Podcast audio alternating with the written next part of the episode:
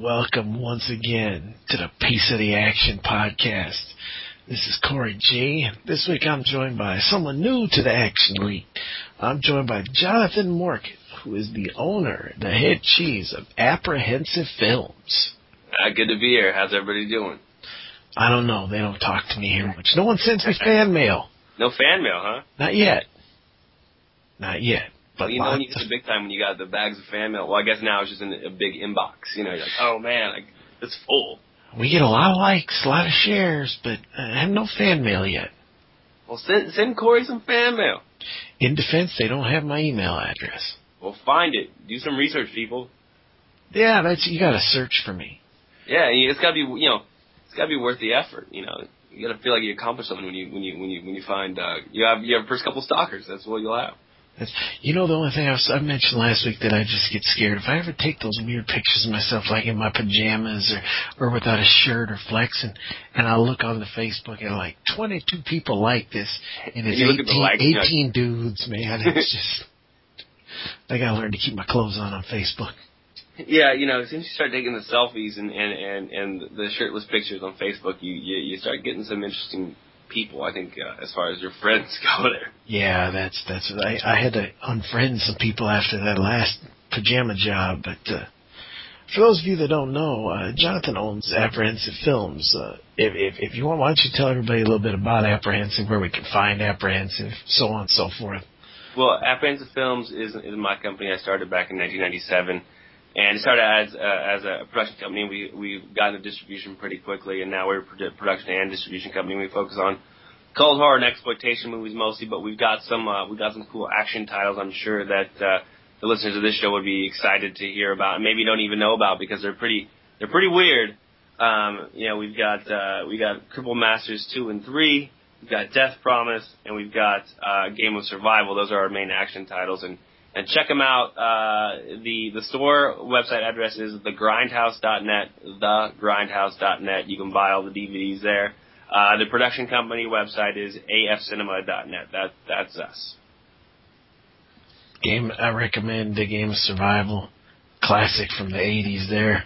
Yeah, that's a 1987 film. Um, I got something I want to talk about with that. Uh, this is funny. This is something actually uh, Amon uh, Armand Armand Armand Gazarian is the filmmaker. It's a tough name to say. Uh, he sent he sent this over to me the other day, and he said, "Hey, you know, this is a I think a cool sales angle for for Game of Survival, and, and it's the Hunger Games versus Game of Survival." Let me read this real quick. All right, so the Hunger Games, released in 2012, science fiction movie set in the future, 24 years, are set in the future where 24 youngsters from 12 different districts are selected and forced to compete to a fight to the death battle. The rules are simple: 24 players must kill each other and survive in the wilderness until only one wins. You flash back 25 years to 1987 when Game of Survival came out on Raedon home video, VHS days. Science fiction movie set in the future where seven prisoners from different planets are selected and forced to compete in a fight to the death battle. The rules are simple. Seven players must kill each other and survive until on Earth until only one wins. It's the same movie. Game of Survival predates Hunger Games by 25 years. And, and we're mm-hmm. we're expecting the same exact sales. We're we're looking for huge numbers from from that synopsis right there. And as much as it saddens me because I'm a fan of the movie, it even predates the Great Battle Royale. It does. Battle Royale is they're all Game of Survival clones, people. You need to go check out Game of Survival. And let me tell you, Game of Survival is the only one of these these bunch that has the really cool 1980s, you know, giant Hercules steroided out, crazy you know, WWF looking type stuff uh, is going on there, and it, and it's post apocalyptic. It's wild. It's just it's it's 80s. I think one of the reviews on Amazon it says you know post apocalyptic 80s cheese fest. You know, and that's a very very uh, apt description. Yeah, there's lots. Of, we're gonna have to do a hunting human for sport movie or uh, episode one day. That's one of my favorite uh, subgenres of film. That is a that is a good subgenre. I like that too. Yeah, I was actually just watching uh, It's Always Sunny in Philadelphia. Uh, you know, I think season three or four where they, where they're hunting. They said, "Oh, we got to hunt humans," and they're hunting the uh, the the homeless guy uh, through the city. Um, and it's it's their friend they went to high school with that was a uh, uh, um, he was a priest, but he fell out of the priesthood and went became homeless. And uh, So they decided to hunt him, you know, and because hunt, you know, that's the only real sport, right? I mean, Oh yeah. hu- hunting animals, that's not hard. You got to hunt humans. Do you have a favorite hunting human for sport film? Oh God, um, a favorite hunting human for sport film. I would say I think my favorite one, uh, and, and I think this qualifies, is definitely uh, a Southern Comfort. Southern Comfort's a good one. I haven't seen that in a long time. Yeah, that's I think that's my favorite. I mean, I'm a big Walter Hill fan, so that's uh, you know, Warrior, Southern Comfort, all that good stuff. So, um, uh, yeah, I think that's my favorite. What about you? The Pest with John Leguizamo. I have never seen The Pest. I remember I worked at a video store at one point, and that movie was constantly rented out. We It's have funny one as shit. Have one copy on VHS, and they constantly rented that out. It's because it's and hilarious. I never got a chance to see it. Uh, as far as serious hunting human for sport movie, my favorite is actually um, that's a toughie. Um, I didn't even know The Pest was a hunting human movie. I didn't even know what. that's the Jeffrey Jones kidnaps him to hunt him for sport. Uh, this is John Leguizamo's the the the the, the catch.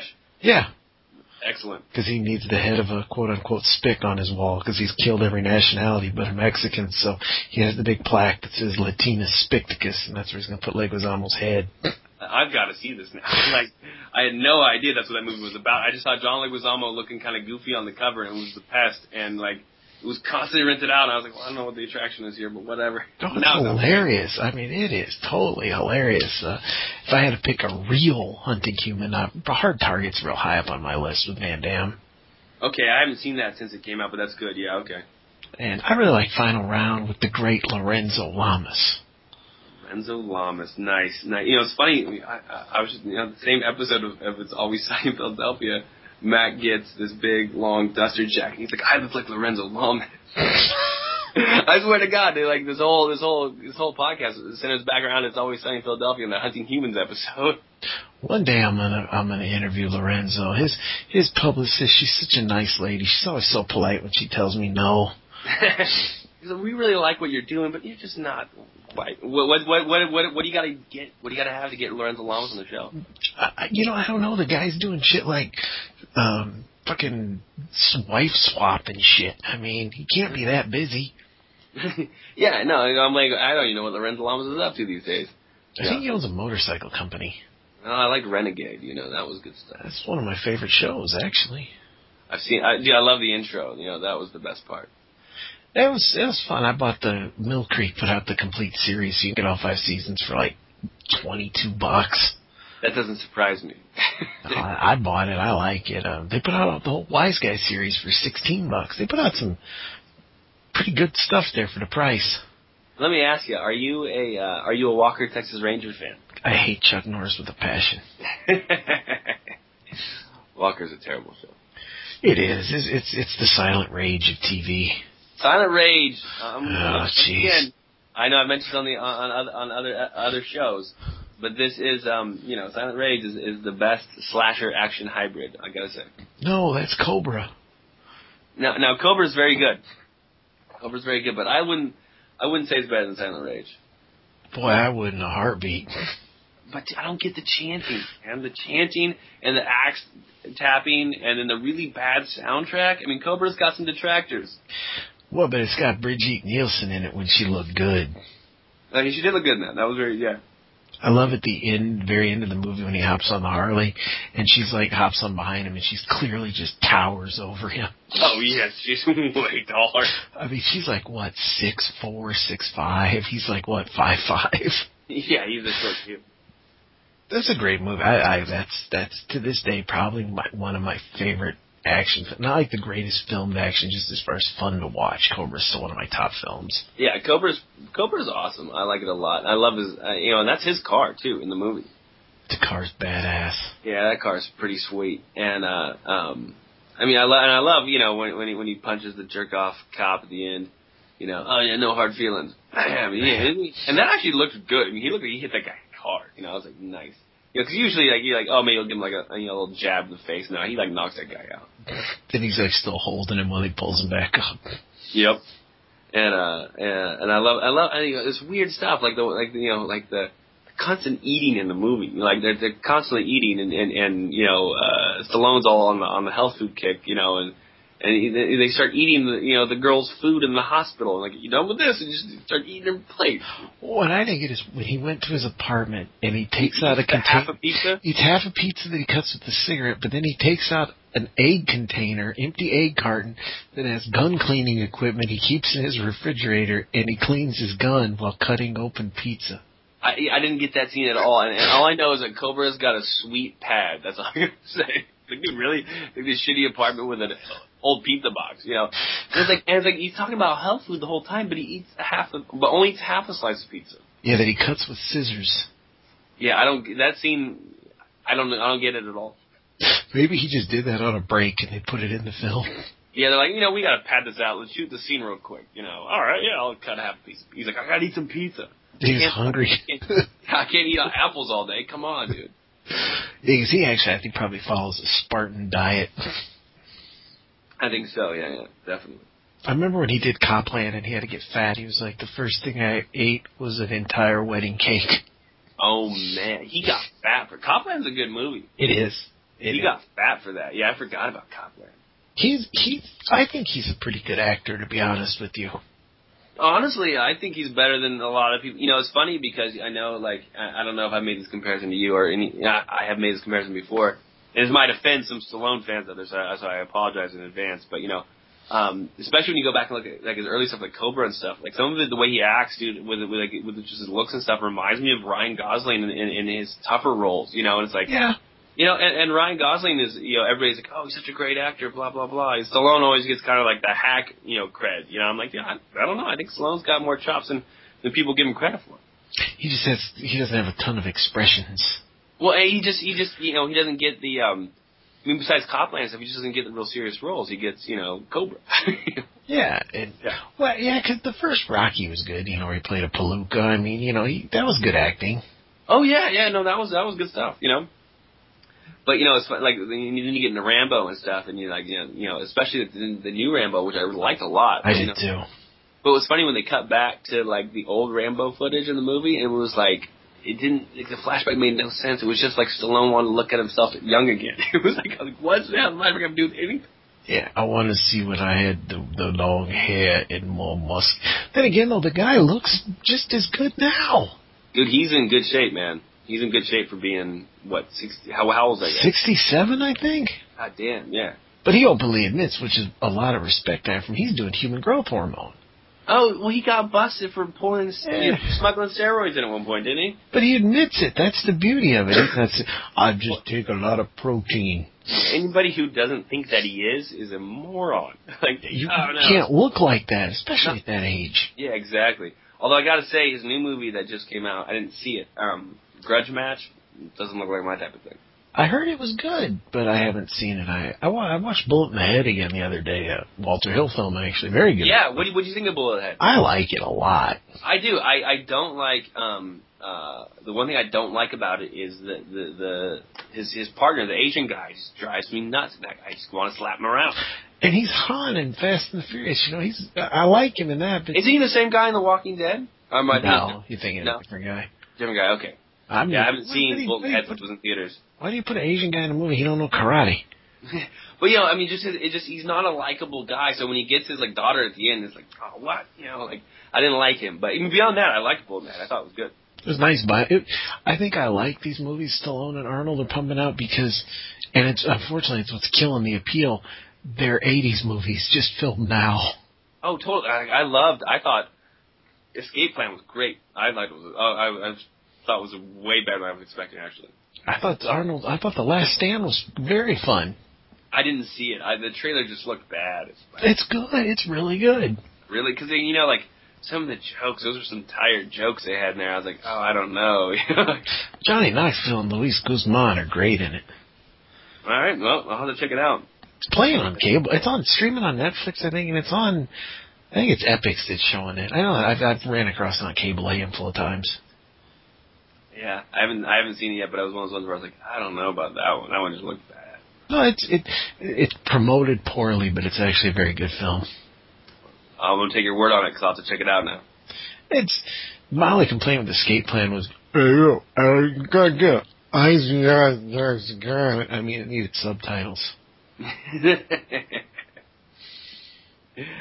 uh, you know, but actually, my my complaint with um, Escape Plan was Fifty Cent. Like he was not cast well. I mean, I, actually, I think he's an okay actor in, in most of his roles when he plays a gangster and stuff. But like, hit the, the the smart computer nerd, I wasn't buying it. No, that should have been like uh, Ludacris. Yeah, if we had to pick, if you had to pick a rapper for Fifty Cent's role in Escape Plan, who would it be? Well, Ludacris already the techno guy in um, Fast and the Furious. Uh, you know, I say we go the other direction with Fast and the Furious and get uh, what's his name from the first one. Um, who was the racer? Uh, In part one? in part one, he he loses right away. Oh, who is that guy? Oh God, uh, he's the guy. He, he had a beef with Fifty Cent. He's the one who I think he stabbed him, right? Uh, my rap knowledge is pretty much zero. Oh man, you got to keep up. Uh, oh dude, Little Bow Wow. not Little Bow. Ja Rule. Ja Rule, that's who it is. Was it Ja Rule? It was Ja Rule. Yep. Yeah, I know him and Fifty Cent had beef. Yeah, Ja Rule should have been. Nah, Ja Rule doesn't doesn't look like a. a, a See, a that Peter was ja, Tiger. was ja Rule the one from Halloween Seven? No, that was LL Cool J. No, uh, Halloween Eight. That was Busta Rhymes. Yeah, Busta Rhymes was in there with uh what what what the supermodel chick, right? Yeah, I just remember Trick or Treat, motherfucker. That was a terrible movie. That was really bad. I didn't hate it when I saw it in the theater because I was seeing it in the theater. Yeah, it was watching oh. it at home the second time was tr- garbage.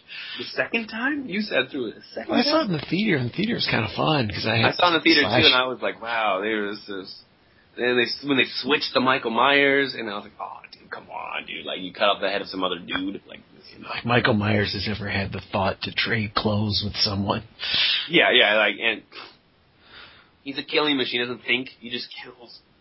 Yeah, yeah. That series was kind of they needed to they needed to just doing it again, just going back to the story they originally started. Well, you know, it's funny that Carpenter was like, you know, he he wrote why, the reason why he wrote part three, you know, season of the witch being so weird was he was like, dude, the Michael Myers story's over after part two. We got nothing to talk about.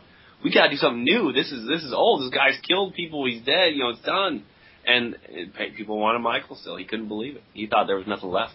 no, season of the witch. I actually, I really liked season of the witch. I Oh, I love it. I think it's a great movie, but the problem is people wanted Michael Myers, and he, you know, Carpenter's idea was he contractually had to write a part three, and he was like, well, let's just do a different Halloween themed movie for each Yeah. installment, which I think is a great idea. But I guess you'd have to start a whole new franchise because, uh, you should you just call it Michael season Myers. of the witch. Yeah, just drop the Halloween, you know. Yeah, I I would have done that. Yeah, it's got a cult following now. I mean, you know, there's guys like me and you who like it, but uh when it came out, people were just like, "What? This is bullshit. Where's Michael Myers?" Yeah, where else are you going to see a movie where you actually see kids getting slaughtered for pagan holidays? Oh, it's great. You know, melting heads, bugs running out. It's fantastic. I like Trick or Treat, the uh, anthology that came out a few years back. I, I see they're finally going to make a part two. I think Yeah, sequel's coming. I can't. I'm excited. that was a fun film. I watched it not that long ago, actually. I watch it all the time. Actually, like, it's one of those movies that I put on. I'm clean and stuff. I remember that was when I still thought Anna Paquin was hot because no one had pointed out the giant gap in her teeth to me yet. So, watching it again this time, I was just grossed out by her. Oh, is she the one? uh Is she one of the ones in costumes, the blonde girl? She was Red Riding Hood. Red Riding Hood. was- She was the one that was still the virgin. Yeah, Okay, yeah, yeah. She's got a big gap. She does. it's gross. How did you not notice that before? I never paid attention. I just because I remember when True Blood first started, I was like, I'm going to see Rogue's tits. This is so awesome. In the first season, I was so happy. Like, you never notice that gap in her teeth? No, that's all I see. Oh, that's funny. That show really is went south. I'm glad it's coming to the end. I haven't seen any of it, but uh um, Vampire porn. Well, that sounds good. I mean, but I can go watch. You know, there's a lot of vampire porn. I mean, of all the the subgenres of horror, the the crossover in the porn world, vampires number one. Oh yeah, because they're sexy. Exactly. You know, go, go look at any Jean Rollin movie. Oh my God. I uh, I showed my kid the Goonies uh, the other day. He loved the Goonies, and I was, I'm thinking, when age can I show him the Lost Boys? Because that's basically Peter Pan. Yeah, but you know, much more adult. Well, there's not a lot of bad words in it. There's some sex in there, isn't there? Yeah, but I mean, he's a a boy. Yeah. I was thinking maybe when he was seven or eight would be a good time. I gotta say, I probably saw it around that age. So I was twelve. I th- well, I'm a little older than you. I think I was twelve when it came out. Yeah, because I saw it on video, and I want to say, what year did that come out? Uh, it was a late 87, 88. That sounds about right. Yeah, so I probably saw it when I was yeah maybe nine or ten. Yeah, I still, yeah. But I Around like the, around the time of RoboCop. RoboCops. Uh, what do you think about the new RoboCop, by the way? I'm not gonna insult it like everybody else, but uh the trailer doesn't exactly get me pumped. I want to see the you know like RoboCop's like an anti-hero. You know, like he's it's t- it's a dark movie. You know, and like the new one looks very Iron Man. Yeah, the costume looks awful. I will admit that. Yeah, I'm gonna say you know like, and I I'm not gonna say the movie's gonna be bad. I was I'm just saying you know, it looks like Iron Man, and I want to see RoboCop. Yeah, I don't know why they would remake it.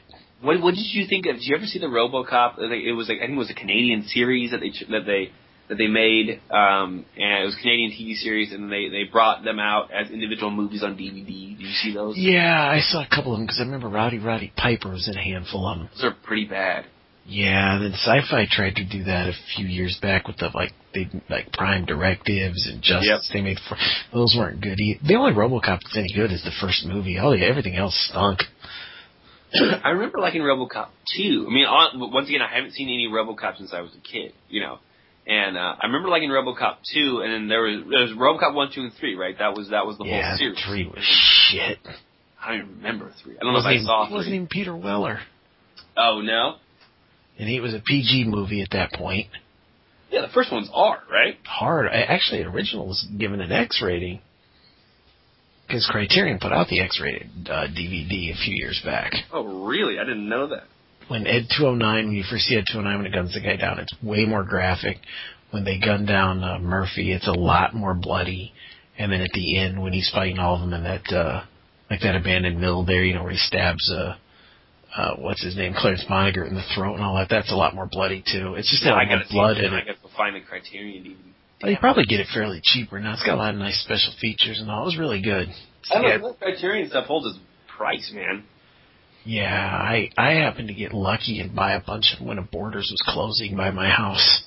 Yeah, yeah. I mean, that's how I, you know some of the stuff I've sold online over the years. That's how I, you know, like little little shops will go out of business. I had a bunch of Tower Records stuff for a while, and got you know some you know, like twenty four ninety five DVDs for like three bucks. You know? Yeah, I want to say I paid like six or seven for their Criterion Videodrome that looks like an old the the case is like a it's like a hollowed out VHS. Uh, no, it's a Betamax actually tape. Yeah. I opened it up. That was a cool package. Yeah, I like I had the um uh I had the the you know the the um the the reanimator box set that's got the uh you know that came with the highlighter and the you know the syringe and all that stuff. Oh, nice. Yeah, it's, I think RoboCop's got some Blu-ray releases, but I think Criterion's the only one that's put out the X-rated print. Well, that's the one I want to see. I don't. Yeah, like I think. Let's see, RoboCop X-rated. Uh, holy bucket of shit! Are you opposed to buying a used movie? no. RoboCop Criterion Collection. Amazon has used ones for eight bucks, Excellent. or brand new. It'll cost you seventy-two dollars. Yeah, yeah, out of print. Here, I'm looking right here. Your first one, seven ninety nine plus three ninety nine shipping, good condition. The seller's one hundred percent positive. Excellent. That is totally within my price range. Yep, that's the that's the way to do it right there. Yeah, I have no problem buying a used movie. That's for sure. I don't either, and Amazon guarantees the shit. So, yeah, but I would definitely recommend you pick that up. Excellent. I am totally going to check that out. That, uh, that sounds good. I wouldn't pay seventy two dollars for it. No, no. I mean that's that's a lot of. Yeah. I told you. I think I told you I sold the Godzilla. I, I had a, a copy of the uh, Destroy All Monsters Blu-ray that got pulled because It's worth so much money. yeah, we we sold it for a hundred bucks like right when it got pulled. Like Why did it get pulled? Toho um, media blasters just were idiots. They found some old Super 8 millimeter footage from some promotional stuff that Toho had done for Destroy All Monsters and put it on there as a bonus feature, but didn't get approval from Toho to put that on there. And Toho got pissed and said, you know, you got to pull the release, and they dropped their contract with Media Blasters. Yeah, I'm trying, and that was the Blu-ray. Mm-hmm. Trying Yep. to find Blu-ray. Let's see if anybody's got it for sale. What's it going for Yep, these days? 150 bucks. Yeah, we sold ours for a hundred. You know, because honestly, Destroy All Monsters it's just not that good of a movie. No, um, I have the DVD, and I want to say I paid like probably forty or fifty bucks for it because it's also you know long gone. But Yep. I bought it so I could have everything. That was the only reason I bought it because I'm one of those weird completists. Yeah, and Toho is. I mean, of all like companies, you know, like if I was going to release a Toho movie, I sure as hell wouldn't do anything that Toho didn't approve. I mean, Toho is like notoriously controlling like Disney. You know, I mean, they're not gonna. They don't put up with shit. No, I've I've heard stories like people that are selling bootleg Godzillas and shit at comic book shows. They come in there and bust your ass. Oh yeah, I've seen. Uh, I have a buddy who sells a bunch of, uh, of of my stuff on consignment all the time, and he that's what he does. He goes from you know he just basically goes to conventions for for a living, you know, and he sells all these posters and he's basically got stuff for whatever you know the if it's anime or whatever he's got stuff for it, you know, and and he said you know he's been he does Comic Con and WonderCon all the big stuff, you know, and he said that he's seen Toho reps come in multiple times and and just with the security guard and just have people pulled, you know. Yeah, that's insane. Yeah, Toho doesn't mess around. Like Toho and Disney, like you know, if you're gonna bootleg someone's stuff, dude, don't do those guys. And don't and if you're gonna like, yeah, don't like throw something on that they didn't approve because they get pissed. What kind of idiot goes to Comic Con and sells bootlegs nowadays? Dude, you would be surprised. you would be surprised. I'm gonna sell these bootleg copies of Fantastic Four, even though half of the Marvel studio is in the next room. I know that's that to me seems insane. You know, like I would be scared. I'd be sweating bullets if I was trying to do something like that. You know, I wouldn't buy a bootleg. people do though, man. It's crazy. This is fucking stupid. Why not Yep. just buy the the real movie? The price difference generally isn't that much, and two, what do you want some shitty looking thing for? Get the nice, but get the Blu-ray. I'm a Blu-ray snob though, so Yeah, you know, I know a lot of guys. You know, they, they, I got a couple of friends who are totally Blu-ray snobs, and uh, you know, it gets that way pretty quick. Once you know, like they won't even. Watch, I don't want to watch DVDs anymore. You know, it's like really, like I saw. I have no problem watching DVDs, but there's a lot of guys out there who are. my wife picked up that White House Down, Yeah, and I was like, I can't wait to watch. You got the DVD. She's like, oh, who cares? And I was like, yeah, not feeling this tonight. I like legitimately didn't want to watch it because that's a movie that would look good on Blu-ray. you know, and it's funny though. But you're like, you know, you know, your your wife is the majority of people. That most people don't even give a shit. You know, and that's a, I think that's a problem why Blu-ray hasn't you know done any better than it has. It's it's it's people just don't feel like when VHS was around. VHS was a piece of shit. I mean, like visually, it's not a good medium. Nope. DVD came out, and you're like, oh man, it blows it away. You can't Mhm. compare the two. Blu-ray now is way, way better than DVD, but at the same time, DVD is still fine. Like you don't look at DVD and go, oh, that looks like shit. You know, it's and, and that's a problem with people. You know, they look at it and they go, well, my DVD looks fine. You know, and, and they go, well, Blu-ray looks good, but my DVD still looks fine. You know, it's not like, oh man, that Blu-ray looks so good now, my DVD looks like total ass. You know, Now, I would that's- never be the guy though that starts rebuying his collection. That to me is a waste of money. See, I've got I got a buddy who does that. He, you know, every time a new format comes out, he buys his whole new collection again, and you're like, Now I can see. I I don't get me wrong. Like I re uh, most ninety percent of my VHS I rebought on DVD, but I'm not going to go now and rebuy all the DVD on Blu-ray. Well, especially when your Blu-ray that. player will play your DVD. It's not. I mean, Yeah. VHS died. I mean, even though there's been that VHS resurgence of collection, you know, it's not, you know, a, a regular format again. You know, um, so yeah, you know, VHS died, and it's like, well, you know, and your tapes are only going to play so many times. What kills me are these kids that are in their teens and twenties. I miss the mom and pop video store. I gotta collect my VHS tapes. It's like, They weren't alive when the mom and pop video store was here. Thank you. What were they six? Maybe. You know. Because I mean, I, I remember very clearly when I, you know, I used to go to Mega Video. Mega Video was my video store, and when Blockbuster moved in across the street and just killed them. You know, I mean, it was directly, you know, and it was like, yeah, you know, um, Blockbuster had, you know, like, I mean, Mega Video had some cool, fucking weird little titles, man. Yeah, you used to have Couch Potato because they even had a back room of porn. And then, yep, here came Blockbuster. Here come Hollywood Video. That place was gone. Yep.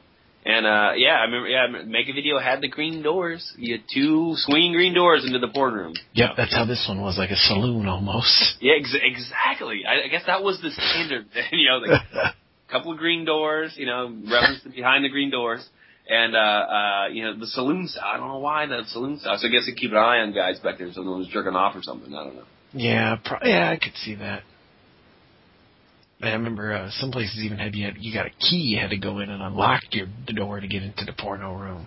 Yeah, you know, and and I think that killed. You know, I think that's why you know the porno sales in, in person really died because you know it's like that's you know you feel like oh I'm the dirtbag who's got to go back and watch the porn and get the key. You know, versus I just go order that online. You know. Yeah, that's well, it's just and I I, I think porn I, I don't know how they're expensive though. I mean, like porn movies and that cost hundreds of dollars on DVD. Who's going to pay that? I don't know who would pay that. Yeah. You could fuck a cheap prostitute for cheaper than that if you're that lonely. Make your own movie. I, yeah, but the, I don't know if the, the cheap prostitute's going to look as good as the girl on the porno. That's true. Just. That's true. But then again, I don't find porno women very attractive, to be honest with you. Uh, it, it, there's so much now. You can probably find any kind of woman you like. You know, I mean, my God, it's just the, the amount of porn that's available is insane. That's just it. It's all online. Yeah, it's all. Yeah, yeah, totally. I think um, uh, I went to the uh, I went to the AVN Expo last year, and uh, and I, the, the, the they they're definitely porn is definitely making progress beyond just movies. Though I have never seen so many fake vaginas and fake vagina apparatuses that you could you know stick you know you, you stick your fingers in and test all these things. And they had this they had this one. It was insane. It was like a machine, you know. And then the girl, you know, you could have someone on the other end with a, with a Skype cam, and they had like you know, like a dildo type thing, and whatever they did, you stuck your fingers in and you could feel it, you know, and it was like, oh, and they, they're, they were telling me they were setting it up for, um, you know, where you could, you know, like people, long distance relationships, you know, or whatever, so you could have like the Skype sex, and then they were going to say that they have cam girls where you could like buy an hour with the cam girl, you know, I was like, what? Like, well, Screech even has a line of dildos. Mm-hmm. I mean, he made he made Saved by the Smell, you know, that was his, uh, that I was his sex tape. I saw it. Um, I did joke. not see it. Screech is packing. nice. I mean, nice. he's had that show been more realistic, he would have been banging them chicks from Bayside. Nice, nice. I had no idea. You know, uh, I haven't seen the, I haven't seen it, but uh, and it's funny. Speaking of Screech, he's got a new movie coming out, and, and they're looking for North American distribution. It's a, it's it's a Honduran um, animated film, and he does one of the voices for the American version, and it's called I forget what it's called, but I just saw a trailer for it, and it was it was some weird, wild looking stuff. Let me tell you. I just, he just seems like he'd be the world's biggest douchebag. Hey, I don't know. I wonder. If, you know, I mean, I mean, I think what he did, you know, save Screech's home, buy my sex tape, saved by the smell. I mean, that's kind of funny. I mean, he might be a douchebag, but I mean, you know, I, I think I thought it was was funny. He was one of the first Kickstarter people, so to speak. He he, he kind of pioneered that crowdfunding, uh, you know, uh, business model, didn't he? Yeah, I need to pay my mortgage off. I have no money. Send me some cash. And I will send you a copy of my sex tape. Uh, and I think he kept his home. I think, yeah, I think Screech did okay. Yeah, and he's and now he's doing Honduran animated films. I mean, I just cracked up the Honduran animated film. It reminds me of Super Troopers, where they're talking about Afghanistan animation. You know. I don't like. I don't like that movie.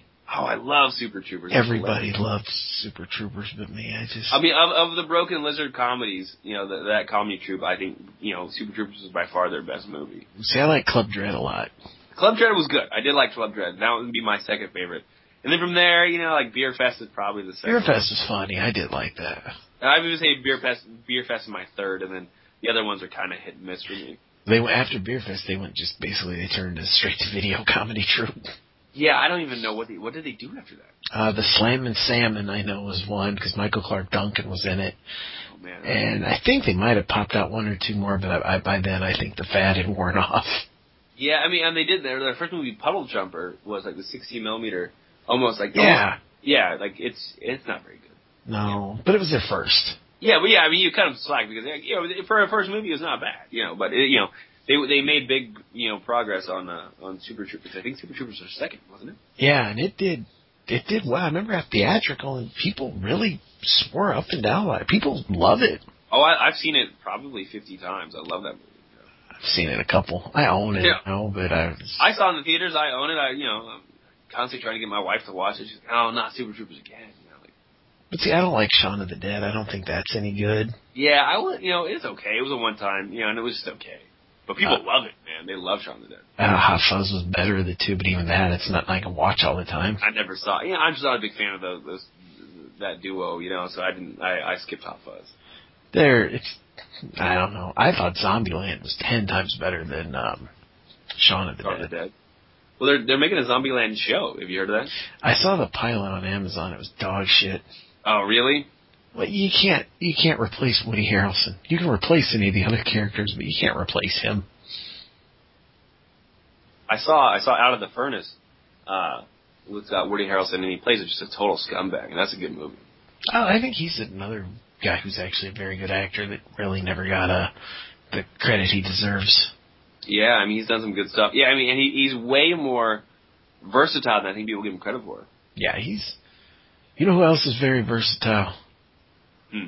Timothy Van Patten. Timothy Van Patten, huh?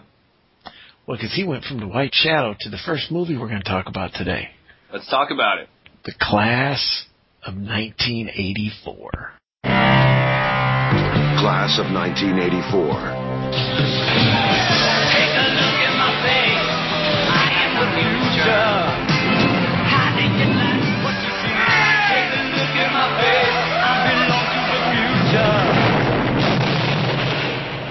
Class of 1984. Their only goal is power. I run this school, man. Their only law is survival. If you want to survive around here, you have got to learn to look the other way. Their only allegiance is to themselves. Still believe in all that bullshit that holds it together. I pledge allegiance. Wise, you'd have done me right. Like this. Hey, look what he done, man! He tried to kill me! Somebody's got to stop this insanity. Well, you simply cannot afford to fail this class. Now, what is the answer? Ah! I am the future. I am the future.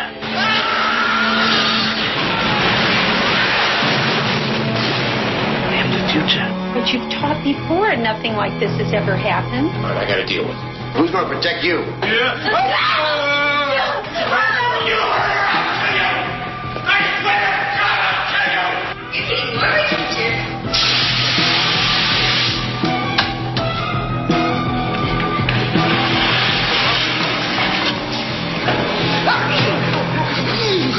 gonna play some more later. He's one man trained to deal with students, but they've pushed him to the limit. They've gone too far. Now he's going to give the class of 1984 the lesson they deserve.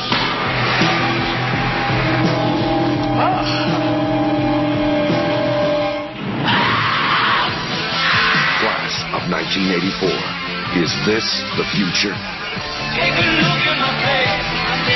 The future, and the world belongs to me. Take a look at my face. Mark Lester directed. This is a great movie, and you know what else? You know why else it's so great? Why is that? Starring Roddy McDowall. It does have Roddy McDowall in it. Roddy McDowall is by no means related to Malcolm McDowell, who you can follow on Twitter at, at Real Loomis. Yeah, the the McDowells are spelled differently if anybody's wondering. Yeah, this is. uh Do you want to talk about this one, or do you want to talk about the second one? It's up Well, let's talk about 1984 first, because I like it a lot. You know, I got a lot to say. Um, and, and it's also written by Tom Holland. If you guys know who Tom Holland is, He's a singer. not that Tom Holland. Oh. Uh, no, this Tom Holland also wrote Psycho 2, Fright Night, Thinner, Child's Play. I mean, so you know, I mean, it, he's got a pedigree in the, in the horror world, and I think that's why Class of 1984 is the darker of the the two movies that we're going to talk about today, Class of 1984 and Class of 1999. And 94's got a very good cast. You have Perry King, who's he's a very good actor. Uh, of course, Roddy McDowall, the first uh, film role of Michael J. Fox, who was It billed was just it was just credited Fox. as Mike Fox, yeah, before he was Michael J. Fox. And Timothy Van Patten, who was formerly from The White Shadow, which I'm not familiar with the show. I know it's about a white basketball teacher, and I'm assuming he was called The White Shadow because he was on your ass like a shadow when you're playing basketball. That's all I'm not familiar with the show either. Uh, he was also on The Master with Lee Van Cleef, uh, which is a show I really liked that didn't get a fair run with great ninja master Sho Kosugi. Yeah, but Class of 1984. I mean, yeah, and Michael Fo- Michael J. Fox looks like he's like 14 in that. I mean, he looks so young. Fat, too. yeah, he's a chubby kid, man. Holy shit. Bold Um, haircut. but I, I watched uh, uh, an interview uh, with with Mike uh, uh, Mark Lester on that, and um, he said that uh, you know even then they were like you know because it was like one of his first roles, and they said you know this originally he was had like a non-speaking role, you know I think I think he just had like a walk-on role, and he was hanging out on set, and they were like, this guy's you know they're just talking to him like this guy's got some acting acting skills, and they they they they made his role a lot more significant just on chance, I guess. Do you have the? Are you sitting on the Anchor Bay release, the one with all the special features and that? Yeah, Yep, that's, that's the one I got. Yep. hmm It's Yeah. it's it's a great movie. Oh, and and and it, and you know, it's funny. Um, I remember me and my wife sat down and watched it for the first time when I first got it because I had I, I hadn't seen it. I didn't see it till the the DVD uh, came out because I missed um I missed it around the first time. I was pretty young, and uh uh. I was like, oh, you know, I had seen Class of 1999, and, and, and my wife was in a mood to watch like kind of a lighter movie, you know, and I was like, oh, Class of 1984, it'll be light, it'll be fun, you know. Class of 1999 is crazy and ridiculous, and this movie is uh, a lot more realistic, even though it's a little absurd in times. But dude, you know when when when they when we get to the scene where where where they abduct his wife and rape her, you know, gay rape her, I was like, oh, this isn't really the lightest movie I was thinking it was gonna be. No, I mean there's a lot of fucked up things.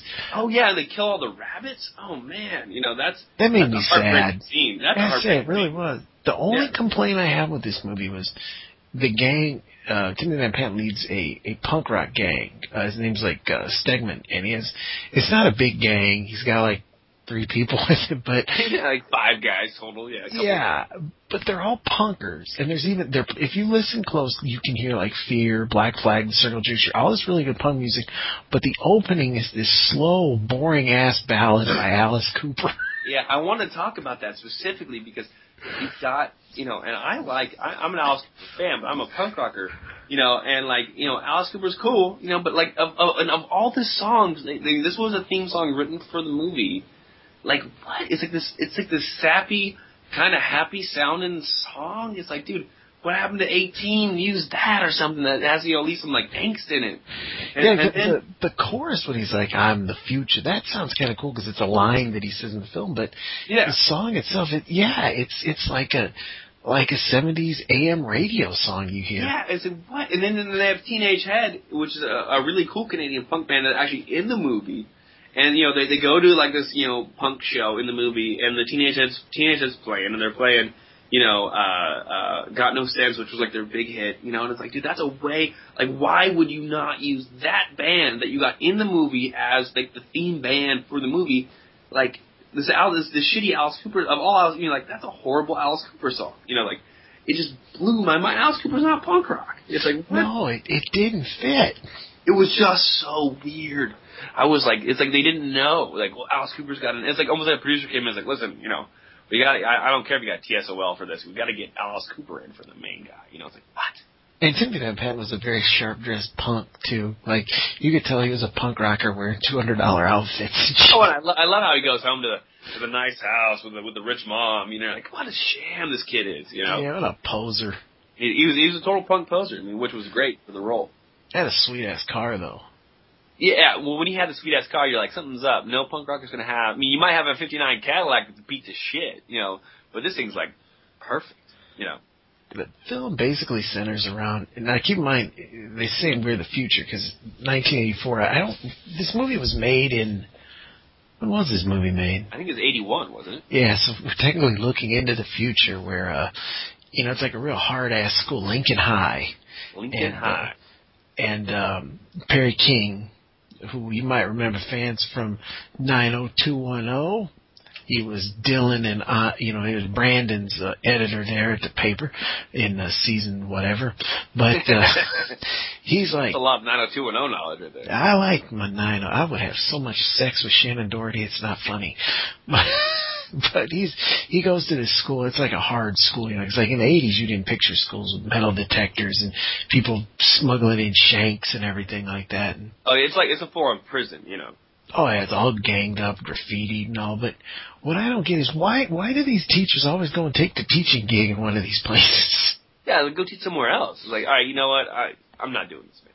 Because clearly he lives in a nice. Maybe his wife had a good job because he lives across town in a very nice area. Yeah. It, and the movie opens, he's driving through the hood basically. And what cracks me up is that that you know, you know, it's like the, the school is so bad, and it's like everything around the school seems kind of nice. Yeah. Yeah.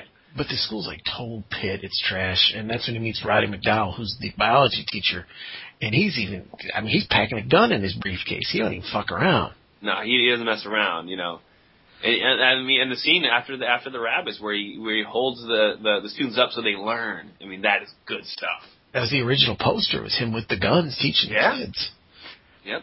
And I can't, Michael J. Fox is one of the students in Perry King's music class who, uh, there's a, there's a gang at this school, and, and that's the only thing that was kind of silly. This gang runs, this gang of five people, one of whom is a woman, runs the school, and, and but they're like organized. Like he's he's selling drugs. He's got uh, women uh, whoring for him. Oh yeah, and they got Protection kids wanting to work for him. You know, it's like man, you know, like they, they they hold auditions after school behind you know at the place where they have the punk bands. It's like, He's got his own office in the slam dance building. dude, I mean, these guys are together for like you know, uh, they're, they're organized. You know, for for a bunch of drug addicts. Yeah, I mean they beat the shit out of rival drug dealers and uh, good rumble scene there, but uh, And my question too, my question is about the whole subgenre of these post- post-apocalyptic kind of, you know, um, future, you know, school movies. Is why in I- you know I'm not opposed to it, but I just want to know why in the future the strongest guys are the punk rockers. Why are the punk rockers the ones who prevail? Why are the punk? Why is it always punk rockers? yeah, I never got that because, and, and I was a punker. I mean, I, that's Same what here. I was. I have had a devil lock cut into my hair many years yes, times. I had a devil lock, I had a flop, every the whole shebang there. But I've never grown a full mohawk. I always wanted to, but I never did. I, I never did either. My parents would never let me. I had half the head shaved, but Oh, my like, parents were so upset when I first came home. My hair bleached and dyed. And, Oh, I remember the first time I bleached mine like Caballero. Oh, that didn't end well. But uh, Oh no! My mom told me I looked like a fag. yep, I think I got that fag? a lot. Yeah, I just started laughing. I was like, "What?" when my kid was two and I took him for his first haircut, I got him the full on shaved mohawk with the gel and everything. So, but even by 1980, 81, punk was already dead. And punk was the shortest fad in history. But it's one that keeps surviving. You know, it's one of, it's weird. You know, it's like yeah, it was, for the mainstream punk. I mean, it was here and gone fast. You know, I mean, but probably, it's uh, counting me, there are probably 10 punks in my school. oh yeah, you know, and and uh, oh, um, but it's one of those things where you know every generation kind of rediscovers it. You know, and it's like the Misfits are much bigger now than they ever were when uh, you know in the original formation. Oh, yes, and then and, and rightfully so. I mean, they're they're a great band. My favorite band. There you go. I could go two weeks straight with just wearing different Misfit t-shirts. Well, you know, it's funny. I you know, and I, that's the way I listen to music is I will just listen to the same thing over and over and over and over again. You know, and like you know, sometimes I'll just have you know, uh, Walk Among Us on for like three weeks in a row. And just, that's all it plays in the background when I'm working. I have Earth AD in my car right now. Oh, Earth AD is such a piece of shit record. Hey, you know, I liked it. It was just, it was just so out of left field, though. It was like, So what bad. The fuck happened? When did he turn? When did this turn into thrash? Yeah, this is thrash metal all the way. You know, it's, it's like uh, "Mommy, Can I Go Out and Kill Tonight?" It's like, what is that track doing on Walk Among Us? It's like that's awful. You will not convince me that he was singing the words in that live version on Walk Among Us. Oh, There is no way in hell. dude, it's yeah, exactly. So but yeah, I don't. That's the thing I don't understand about you know, and like you know, like we're talking about class of 1999 once again, 1984, and even like you know, like Dead and Drive and all these you know, it's punk rockers who are the future. So I think mohawks and spiked hair and fucked up tattoos are the future. Well, see, that was a weird thing with the gang. Like, the one has the the fat one. He's got like the shaved up head. They all have the punk rock look. Even the girl's overly done with the makeup, except for Timothy Van Patten. He he's wearing He's the a- clean punk, yeah. he's wearing kind of a punk rock Euro trash outfit, but he looks like a pretty boy. Well, and it's the same thing in in in you know Return of the Living Dead when you got you know you got the punk rock group and then they go pick up the couple that are like totally clean cut. They're Yeah. the main characters. It's like you know there's always the clean punks in the punks. I guess it kind of fit because he really was, you know, you could tell he was a rich kid a privilege, Yeah, he's a little rich boy. sociopath, and Yeah. And, you know, he's, he rules that school, you know, I mean, he shows up, but he's also a classically trained pianist. Oh yeah, yeah, yeah. And I love that scene where where you know he gets he throws a little tantrum because he doesn't get the gig. You know that that's you know very. Uh, I think that was I think he was a well written character. You know that was good stuff. And he did a good job playing the part. I mean, he wanted to kill this kid. Oh yeah. And uh, you know he sells some. He's, selling dope, and he sells some to Michael J. Fox's buddy, who. I, this is the one thing that kind of always I thought was kind of fucked up. Like the guy gets all whatever he bought, it was some like angel dust or something, and he uh, he climbs to the top of the flagpole and you know rips and he falls and dies. You mean to tell me th- there's a hundred people down there they couldn't have formed a thing and caught him? Oh no. If you were down there below and some dude all spun out uh, falls, You're gonna go catch him or you're gonna go the other direction? Just natural, you know, instinct. You're gonna go, oh man, I'm gonna get crushed. I'd have probably been yelling jump. Yeah. Jump, dude, do it, do it. Well, see, Perry King knows that he he bought the dope from him, but he can't. The whole thing that's underlying that they stress in this film is there's no witnesses, and and, that, and it really does come into play at the end. And you know, we can't do it. No one saw him, so he's trying to get Michael J. Fox. You know, come on, Yep. just let me know. Tell tell me Stegman. That's Timothy Van Patten's name. Tell him it was his gang that sold the dope and. Well, they they chase down Michael J. Fox and this nerd girl that he's friends with that plays the trombone or whatever, and uh, you know Perry King and Roddy McDowall for some reason now are in a carpool together. Um, they see him and they try to break up this fight, so that's when Stegman's gang they just break. They don't. I don't know. They must have broke into the school. They just go in there and you know they kill all the animals and Roddy McDowall's like rabbits and dogs and everything. They just skin them alive and leave them hanging in the biology room. Oh man, and, and when they discover it, you know, and and throughout the, the the whole movie, it's set up. You know, you got a couple little scenes where Roddy McDowall is is is just caring for his rabbits and talking about how much he loves them and stuff. So you know, it's a it's a real heartbreaking scene when when they when they when they skin the rabbits. And um, I I, I remember seeing on the commentary, I think, or on one of the behind the scenes interviews. Um, about they did they didn't they use real They use real Uh, animals, yeah. they use real animals. I mean, and they look. I mean, like you know, the one that's like on the um, looks like on a rotisserie kind of thing. You know, you Yeah, know? over the beaker, like on the skewer. Yeah, on a skewer. That one is like, dude, that's a real skinned animal they got from uh, like a taxidermy place or something. I think is what they did. And But, McDowall uh, plays it so perfectly. Yeah, and it's like, oh man, it is it is gnarly looking stuff. And that's when uh, Roddy McDowall loses it and decides to teach class by gunpoint. Yeah, and he's a guy. You know, he puts the gun. He's like, if you know, if you don't get the answer, I'm going to kill you and everything. And at that point in time, he just snaps. And in in one of the strangest things, he decides, you know, he's just going to go kill all these kids. You know, after school, he knows. Oh, dude, the car chasing is great. Yeah, he just keeps. Ch- Unfortunately, I don't understand how his car exploded just by hitting another car. But I love I love that in movies how your car flips over, it explodes. That's Yeah. what. You know, like your car. Oh, your car's upside down. Well, it's gonna explode. It's gonna blow up. Get out of there. You know, that, that, it's just like Grand Theft Auto. You know, like you know, you got too many hits, it's gonna explode. yeah, he keeps trying to chase them all down. He ends up missing, and he it, rather than just hit another car and his car stall, he flips over the car and it blows up. Because it's upside down. That's the rules, dude. Your car goes upside down, it blows up. Know, about this time they have a detective there. He's talking to Perry King, and and that's when it sets everything in motion. Out that it, actually, I've missed. A great scene when Perry King tells um he tells Timothy Van Patten, he's like, I know you killed these animals. I should kill you myself. And you know, he's, he's holding him by the throat, like, but you know, he's still a teacher. He doesn't want to pummel this 17 year old kid. And, and so Timothy Van Patten's like, yeah, I knew you didn't have it in you. Otherwise, you'd have done this. And he beats the fuck out of himself. Face into the into the mirror. Oh man. he busts his head on the sink, uh, just fucks himself up, and then he wipes his blood all over Perry King's hand, and the security guard comes in. Look what he did to me, man. He's crazy. I'm pressing Trying to kill charges. me. He's trying to kill me. Which was ripped off in Fight Club by Ed Norton. Oh, totally. And you know, and I gotta say, um, you know, his his character reminds me a lot of, uh, um, especially when he starts getting all crazy, like, oh, he's trying to kill me. You know, uh, uh of of what's his name, uh, Luther. I think it was. Is it Luther in uh, um, the Warriors? Yeah, yeah. Yep. Where like, yeah, they, it was the Warriors who did it. I mean, like the whole. They kind of, they, they, those characters kind of remind me a lot of each other. And every time he does something bad, he keeps telling, you know, Perry King, like, yeah, you got no witnesses. So Perry King goes to his house, takes his car down the parking garage and just smashes the it. fuck out of it. And that's, he's like, I know you fucked up my car. Like, yeah, you got no witnesses, you know, Yeah, so that's that's an epic scene right there, man. You know, he like- fucks his car up. Oh man, that's a pretty car too. He just destroys it.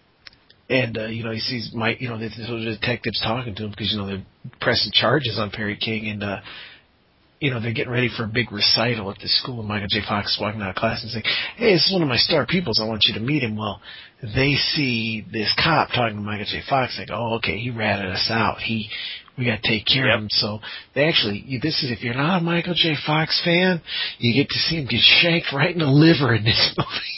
Oh yeah, and and the, and the kid that that's he wants in the gang, man. It's it's the it's the fourteen year old. They're like, oh, you want to be in the gang? You got to do something. Got to shank Michael Fox. You know, boom. And he does. He leaves him laying in a puddle of blood. Yeah, that kid's tough, man. He's like, yeah, I'm gonna be part of the gang. You know, I'm a future punk rocker. Stabbed, and then for some odd reason now they're they're even more mad. So they, and here's the part where it does get a little more ridiculous. Um, they break into Perry King's house, and they gang rape his pregnant wife, and take pictures of it. Oh yeah.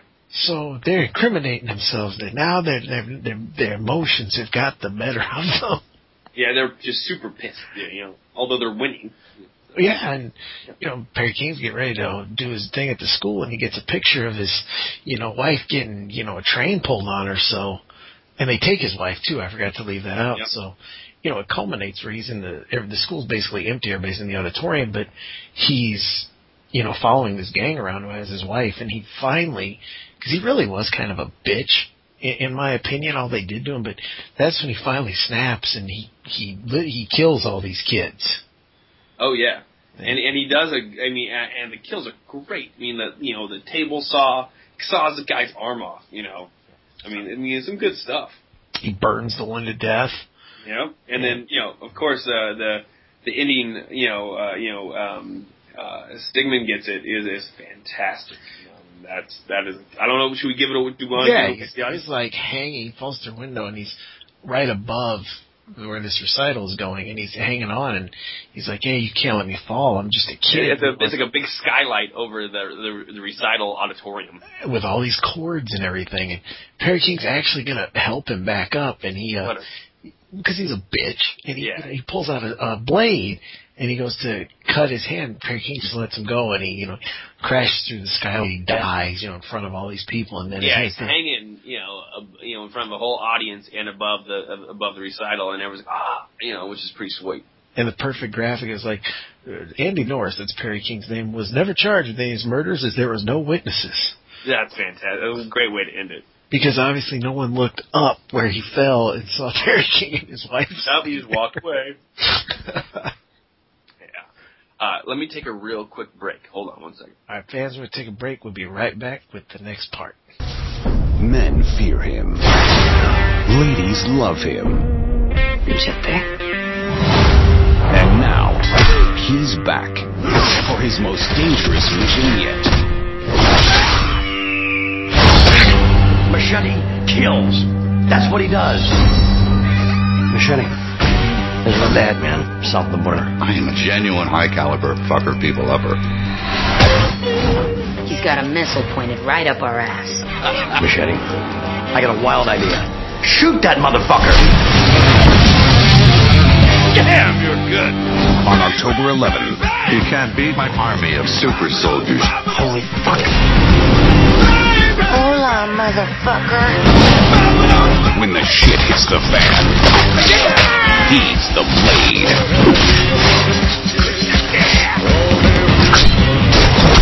I blew my wad lover boy. And let you have all the fun. You can't beat me. I know your every move. Nobody knows Machete. Encore. Machete kill. Machete!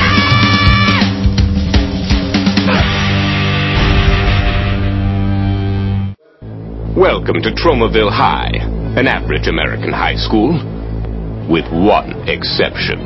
It's located only one mile away from a nuclear power plant.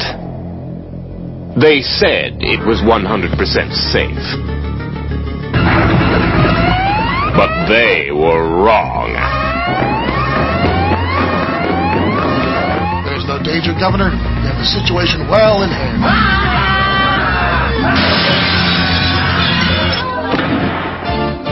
Welcome to the class of Nuke 'Em High. Yes, at Nuke 'Em High, strange things are happening. The Honor Society has changed from a group of clean-cut preppies into a vicious gang of cretins. We're the youth of today. The teenage student body is transformed into horrifying mutations. And physical education is turned into a nightmare of violence.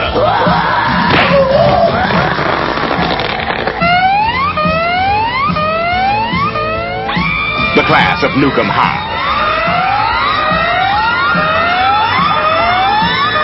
Introducing Warren and Chrissy. I love you. Two young lovers caught in a world gone mad. To die! The class of Nuke 'Em High.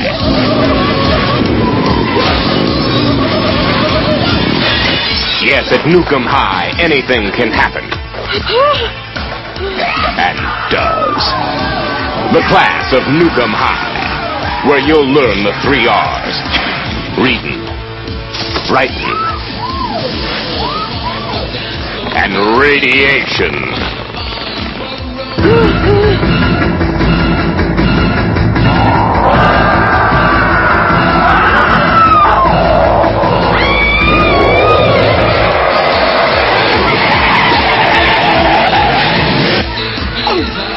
See the most explosive action of the year.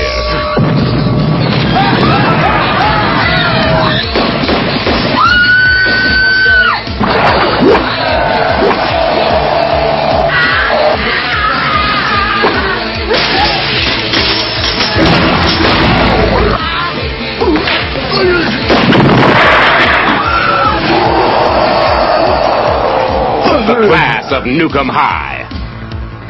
Rated R.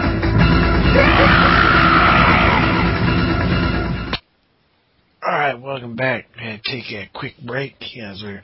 We any closing words, I guess, on Class of 1984?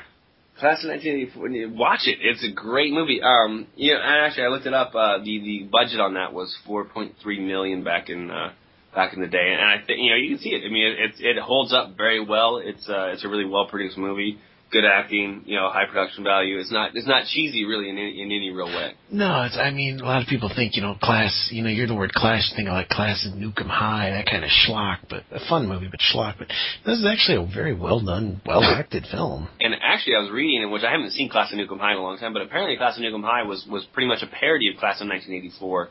They even used the "We Are the Future" uh, lines in there, and so, and you see it spray painted on the walls and stuff. So apparently, Class of Nuke 'Em High was heavily influenced by uh, Class of 1984.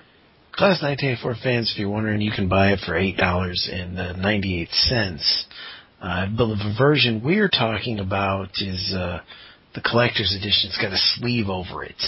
Um, Anchor Bay put it out, and I don't know if that's the one you get. Um, I do believe this is the Anchor Bay version. It's eight ninety eight, but I don't think it has the special features or the little booklet with it. Well, you know, it's, it's I think it has a reversible cover too, doesn't it? Yeah. Yep. Because I think it's like just the black with the purple spray paint, and then you can also see the the one with like the punkers on it. Yeah, I have the punkers on it on, on, on mine. I think that's the way I have it set up right now. And yeah, I mean you can get them eight ninety eight, brand new. Uh, it doesn't have a Blu-ray release. Looks like there's a lot of uh, looks like a lot of other companies have put it out since Anchor Bay. Uh, another company called Cult Fiction has put this out. Uh, they're charging twelve dollars and ninety eight cents. Um, Anywhere you spend nine to thirteen dollars on this, it's well, well, well, well, well invested money. yeah, it's very good. I have a T-shirt actually, so Oh, I do too. where it's it's it's got the punkers on it. It says "We are the future." That's the one I got. Yeah, mine's black and white. I don't have a color one, unfortunately. Same here. I probably got it from the same guy. Fast custom shirts. uh, I bought it at a convention, and I don't remember what the shirt company was called, but That's where I got mine at. Uh, Yeah. It's it's a very fun movie. I would uh, I'd recommend it to anyone, especially if you're. I had discovered it because, like I had said, I was a punker, and you know you're always looking for a punk rock movie. Well, sadly back then there wasn't a lot to choose from. You had this, you had Suburbia, yep. Uh, Decline of the Western Civilization, Sid and Uh, Nancy. The Fabulous Stains. Well, That was very hard to find. I think that's it. There, there's a few others in there. I'm sure. Like, you, know, you had uh, you know, uh, Dead End Driving, uh, you know, and then you had uh, uh, Return of the Living Dead, uh, but that came out a little bit later. Oh, don't forget the great Josh Brolin Thrashin'. Thrash and Escape movie.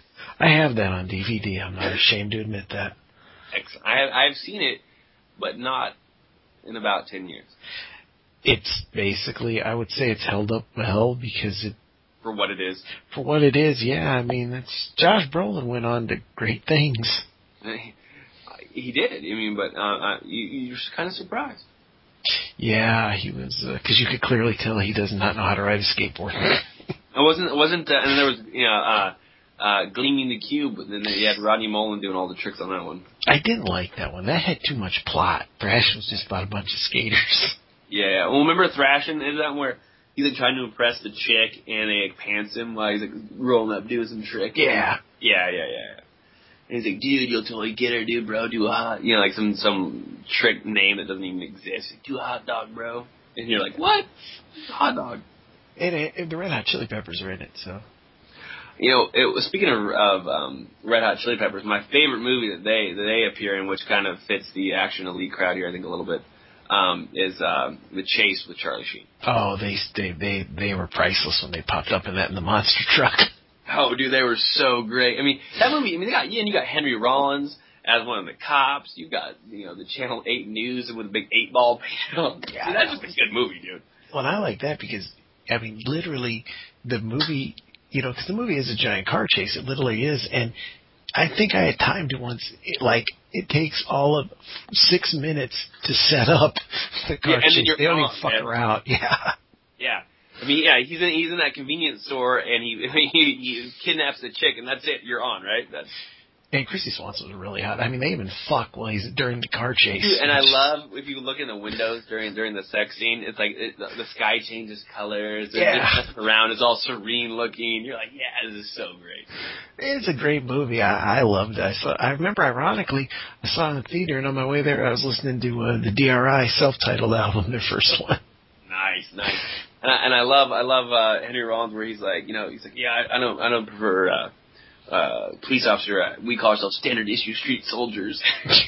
What if you notice he's like completely to cover up his tats? He's like all the other cops are in short sleeves. He's wearing the full-on long sleeve shirt buttoned all the way up to his neck oh yeah, it looks ridiculous.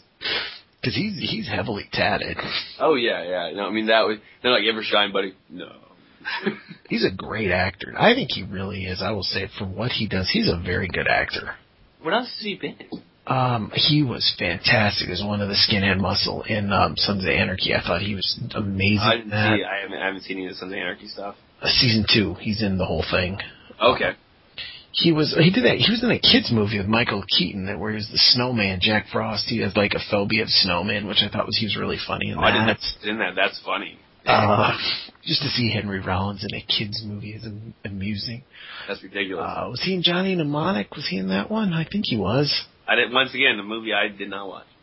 That you're not missing anything. He's been in. I mean, okay, stuff. you know, you got Keanu Reeves, you got way too much sci-fi, a lot of CGI. You know, I'm just out right there, boo. like, I- I like- three strikes against it. I like Keanu. I'm not. I'm sci-fi. I'm really. You can count it on a hand. I'm not a sci. Fi that's the thing is, the sci-fi and CGI are much bigger demerits than Keanu Reeves for me. Like Keanu Reeves, I'm not a real fan of, but I don't. You know, everybody says how such a bad actor he is, but I don't think he's that bad, really. I, I, he doesn't stretch. I, I mean, how many? Name a Keanu Reeves movie you've seen where you can say, "Boy, that stunk." They're all entertaining. I, I did see. uh I did see. um uh, What was it called? The uh Matrix Two, whatever. Yeah, that's not very good. Pretty bad. I would say that's that one's up there. Henry Rollins. Let's look him up. He's. Let's see what Henry Rollins. He was in Heat with Robert. De, really, he was in Heat with Robert De Niro. He's been in Must forty-four have, like, films. How many? Forty-four uh, to his title here. He's got. He does a lot. has a lot of cameos. Yeah, that's what I would think. Uh, yeah, this is a short. Yeah, there's the Chase, Johnny Mnemonic, Heat. No, he's got a name in Heat. He's Hugh Benny. Right. Lost Highway. Oh, Lost Highway is a weird movie, man. There's there's Jack Frost, uh, desperate but not serious. I don't know that one. He did a lot of voices in a Batman Beyond cartoon. Okay. I'm trying to think. There's an episode of the Drew Carey show as eBay ass kicking guy.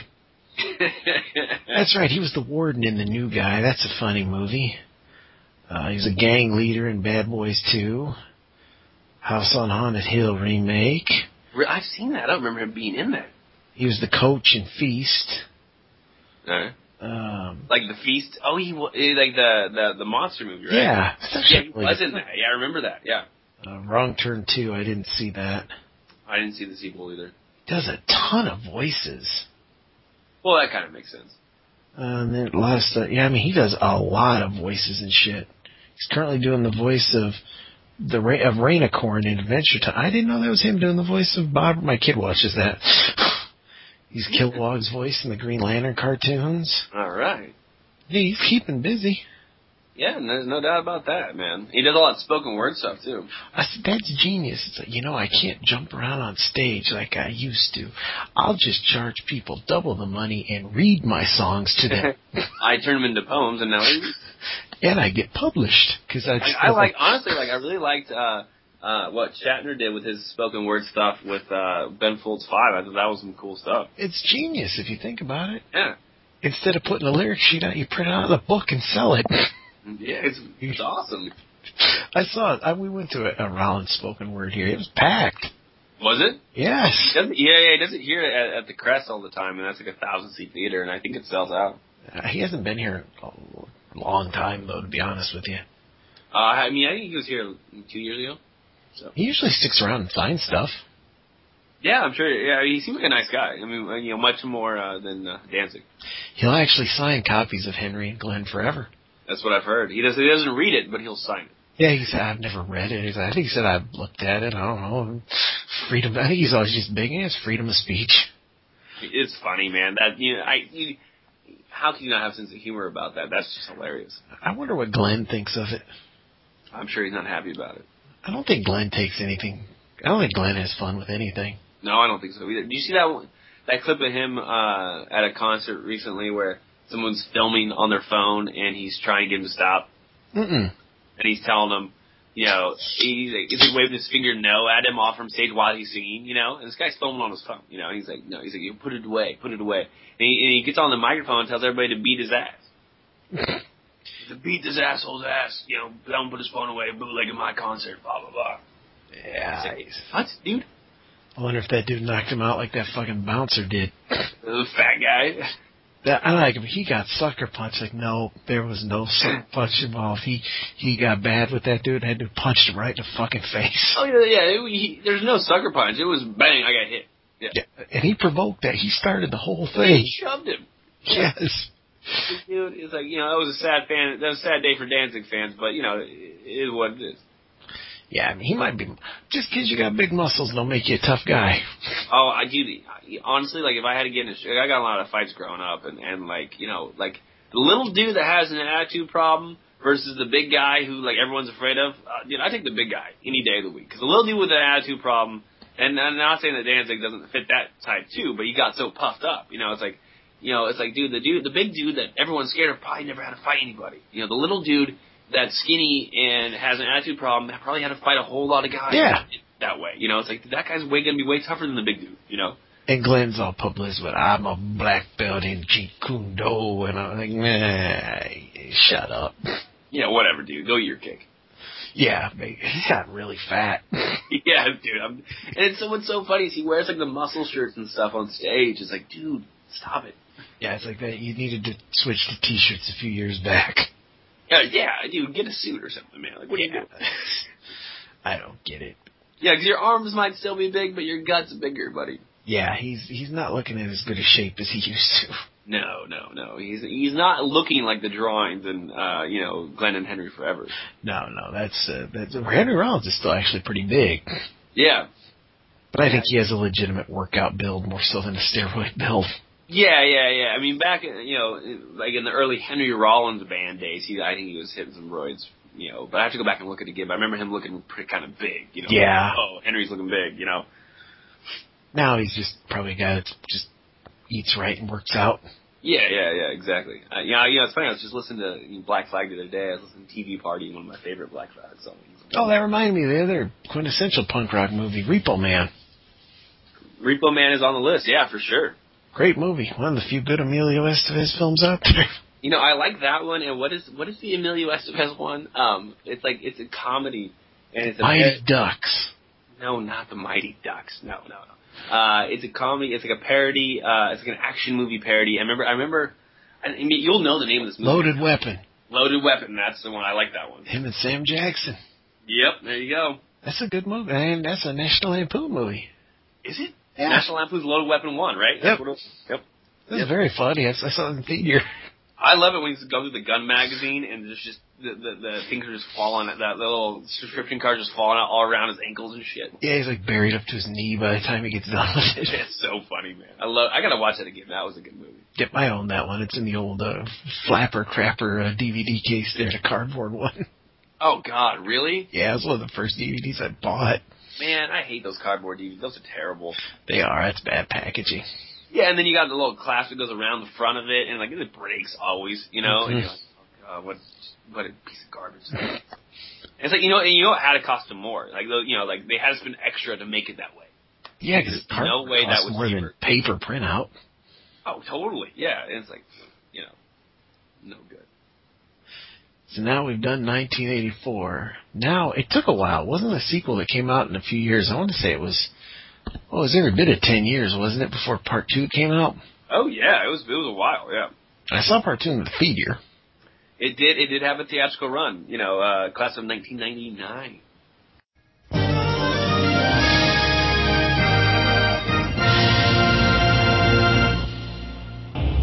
1998, six million violent incidents took place in American high schools, including 29,927 teacher fatalities.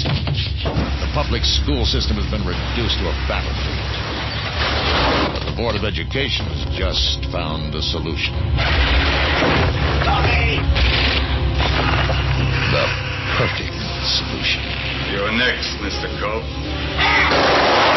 For the class of 1999. Where are you? The class of 1999. These androids were supposed to educate the students. Battle droids, Miles. Battle droids. To graduate is to survive. Which the only similarities is the same director, and it's also at Lincoln High. At Lincoln High, man. It, you know, Lincoln High is a tough place to grow up. And boy, did it deteriorate in the in the in the uh, what fifteen years in between films there. oh yeah, I mean it is it is it is much worse now, and there's new designer drugs on the market. Punk rock's still in fashion though, by the way. It is, and and now the cops are even afraid to go in these uh, like crime zones. They're it's like It's lawless. Free, it's a free fire zone. yes, free fire. Free and, fire zones. and Lincoln will High is right in the middle of it. Yeah, Lincoln High's in the. So you know what? Why don't you build a new high school? That's my question. Well, if you're in a free fire zone, why would you even go to school? Then, yeah, because then you have 1999. That's why. This one is is is is one of the most ridiculous films I've ever seen. Um, It, it, it's like it's like they took Class 1984 and threw in Mad Max. That's what they. but I can tell you one reason why this movie is so great. This one's got Malcolm McDowell in it. That's Malcolm McDowell, who you follow at, at Real Loomis.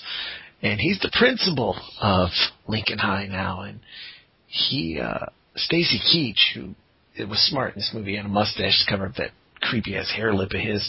Uh, Dude, they I mean, that's a great cast. So they got Malcolm McDowell, Stacy, Pam Grier. I mean, come on. Patrick Kilpatrick. Oh yeah. And even the kid, uh, the main gang kid, uh, Bradley Gregg. I've seen him in a bunch of shit. He's actually and- really good. And isn't he just totally like they needed a Corey Feldman, but they couldn't afford him? Like, I mean, that's him to me. you know? Pretty much. They probably Yeah, like, at that time they probably they one that they couldn't afford Feldman, and they probably didn't want him. Oh, he was wasted at the time. Like, oh, we can't. We need a Corey Feldman, but we can't use Corey Feldman. We got this guy. He's like he's like a Corey Feldman clone. You know. and, and they figure, okay, well we're in a we're in a no we're in a free fire zone in this school. We can't teach these kids, so what we're going to do is we're going to get these new line. It's a weapons defense of androids that look exactly like humans, and they hired them as teachers. Yeah, of course, and, and teacher androids, and, and oh, and it is now not just the educational department; it is the educational department of defense. And if you misbehave, they'll fuck you up. They're oh, robots. They are cyborgs. I mean, this is like, you know, you know, this is like you know coming off the cusp of Terminator and shit. You know, so I mean, we have Terminators for teachers basically, and um, you They're know, not cheap looking either. Oh no, the budget on this was five. This is a five million dollar movie for you know when it came out, and that's a pretty big budget. I mean, they're blowing up cars all over the place in this movie. I mean, they've got custom built Mad Max looking rides. You know, I mean, they've got you know they. I mean, the special effects are good. I mean, they, they hold up. I just watched this movie the other day, and I was like. Even the, the couple cheesy stop motion parts still look pretty cool. I mean, they don't look like superimposed old shitty, you know, stuff. I mean, these they, they these hold up, you know, and and and and uh, they definitely spend the money. And this was um, uh, a Vestron Pictures movie. Yeah. And this is when Vestron decided, you know, they were they were you know one of the biggest home video labels, period, and they were making tons of money, and they decided, well, we want to start producing big budget movies and, and compete with the big guys, you know, and and this was one of um uh the box office receipts on this was 2.5 million was you know half the budget came back. This was one of the one of the uh, nails in the coffin for Vestron. This Oh, was uh, a big chance for him, and it and it did not pay off. Made a fucking great movie. There Excellent weren't many movie. people in the theater when I went and saw it. I can tell you that. Yeah, no, just the audience did not turn out for Class of 1999. Well, because Class of 1984 didn't even get popular until maybe 10 years after this film. It didn't get popular until that resurgence in the well in the 2000s. No, well, Mark Lester. I mean, the director. I mean, he honestly, he's a you know he's a, a very underrated director. I mean, he also did Truck Stop Women. If anybody's familiar with that, uh, Commando. I mean, Commando, yeah. Yeah, I mean, he's had some high. He's doing like a lot of sci-fi kind of stuff these days. You know, like a lot of like the Sharknado. I mean, he didn't do Sharknado, but that kind of type, like pterodactyl and stuff. Sharknado is fucking awesome. Um, you know, but he's doing a lot of that kind of stuff these days. But I'm saying, you know, like, like you you find a Mark Lester movie, sit down and watch it. It's you're you're gonna have a good time. You're not gonna, you know, they're not they're good movies. You know. In this one, it's the, the main guy in this one, his name's Cody Culp, who's played by this Corey Feldman guy, Bradley Gregg, and he just gets, being they're reopening the schools, they're letting all these delinquents out of prison so they can go to school. Because they're overfull, right? That was overfull. Yeah, they they needed them out, and that but that was part of the parole. If they got busted for doing drugs, for being in a gang, even you know, or or not going to school, then they get shipped back to prison. So basically, he just has to go to school, and uh, you know, his gang wants him. You know, hey, when you coming back with us? Hey, I don't want to. I can't. I don't want popped. You know, Blackhearts. That's right. Okay, it's the Blackhearts versus the Razorheads. Those are the two dominant, you know, gangs in the school. And he used to be like the one of the leaders of the Blackhearts, you know, and his brother's involved. I hated his brother. I hated that fucking kid. Oh, the, the little whiny snot kid. Yeah, I've seen him in a handful of movies. I fucking hate him in everything I see him in. yeah. He, but he's, you know, and the role that they give him is he's like a little whiny bitch of a kid, you know, who's a drug addict now, and he's, they're on edge, man. That's the new designer drug, Edge. It's like a capsule they break and snort. Oh yeah, it looks like good stuff, you know. And then there's at one point where they're shoving all the capsules in the kid's mouth, you know. Uh, um, but you know, and I love the intro to the movie where where where they give you the stats. They do it like in Class of 1984, where it's like you know, you know, it's, it's now 1999. You know, there's 170,000 violent incidents break out in schools every year, and blah blah blah. You know, and they talk discuss the Free Fire Zone, so it really sets it up to where you know you're in you you know Class of 19, 1999. It's a shitty year for high school. It is, unless you're a punker. And then, but you know, once and then there's still punk rockers in 1999. And but I and you notice the gangs in the class of 1999 are like infinitely bigger. I mean, they just got like just tons of members. Oh yeah, like the Blackheart, they got like 50 fucking people in their gang. Seriously, and like, where did they get the guns, man? Now, These guys, these guys are are they got weapons like you know like the military, dude. They've got you know just They got rocket launchers, flamethrowers, everything's a semi-automatic. Oh yeah, dude, and they're and they're like, and they've got a war zone. You know, they're like, oh, meet you down at the war zone, which is like down by the docks. You know, and that's where they just have like it's like their paintball range, but it's real. You know, they go, oh, it's where we go kill everybody. We have fights. And he gets involved now. The at Rio Loomis there, Mac McDowell, he's got a hot ass fucking daughter who goes to this school, and you know she's hot, so she's about to get gang raped. A lot of gang raping in Lincoln High. And Mark you know, Lester does not shy away from gang raping. he doesn't. You know, this guy Cody, he saves the girl from getting gang raped, but you know, and they're in some classes together. So now his gang don't like him because you know he's hanging out with the principal's daughter. And it's you know. also a violation of his parole for getting in any sort of physical confrontation. yeah. So, I you know, he takes a big risk saving the principal's daughter here. Yeah, like, well, we won't report you because it was my daughter that you helped, you know, but you're still on warning and all that kind of shit. Yeah, yeah. I got an echo there on my microphone, fans. Sorry. Beating, beating the mics down. And uh, Getting getting amped up about Class 99. I I got am. a I'm- bunch of couple of things. I'm pumped. And uh, you know, the teachers they see it. Like the one teacher, the the older guy, he uh he spanks one kid. You know, it's corporal punishment. You know, and they act up. Oh, the spanking is hardcore too. It's like this robotic dum dum dum dum dum. You know, like it throws them on the ground.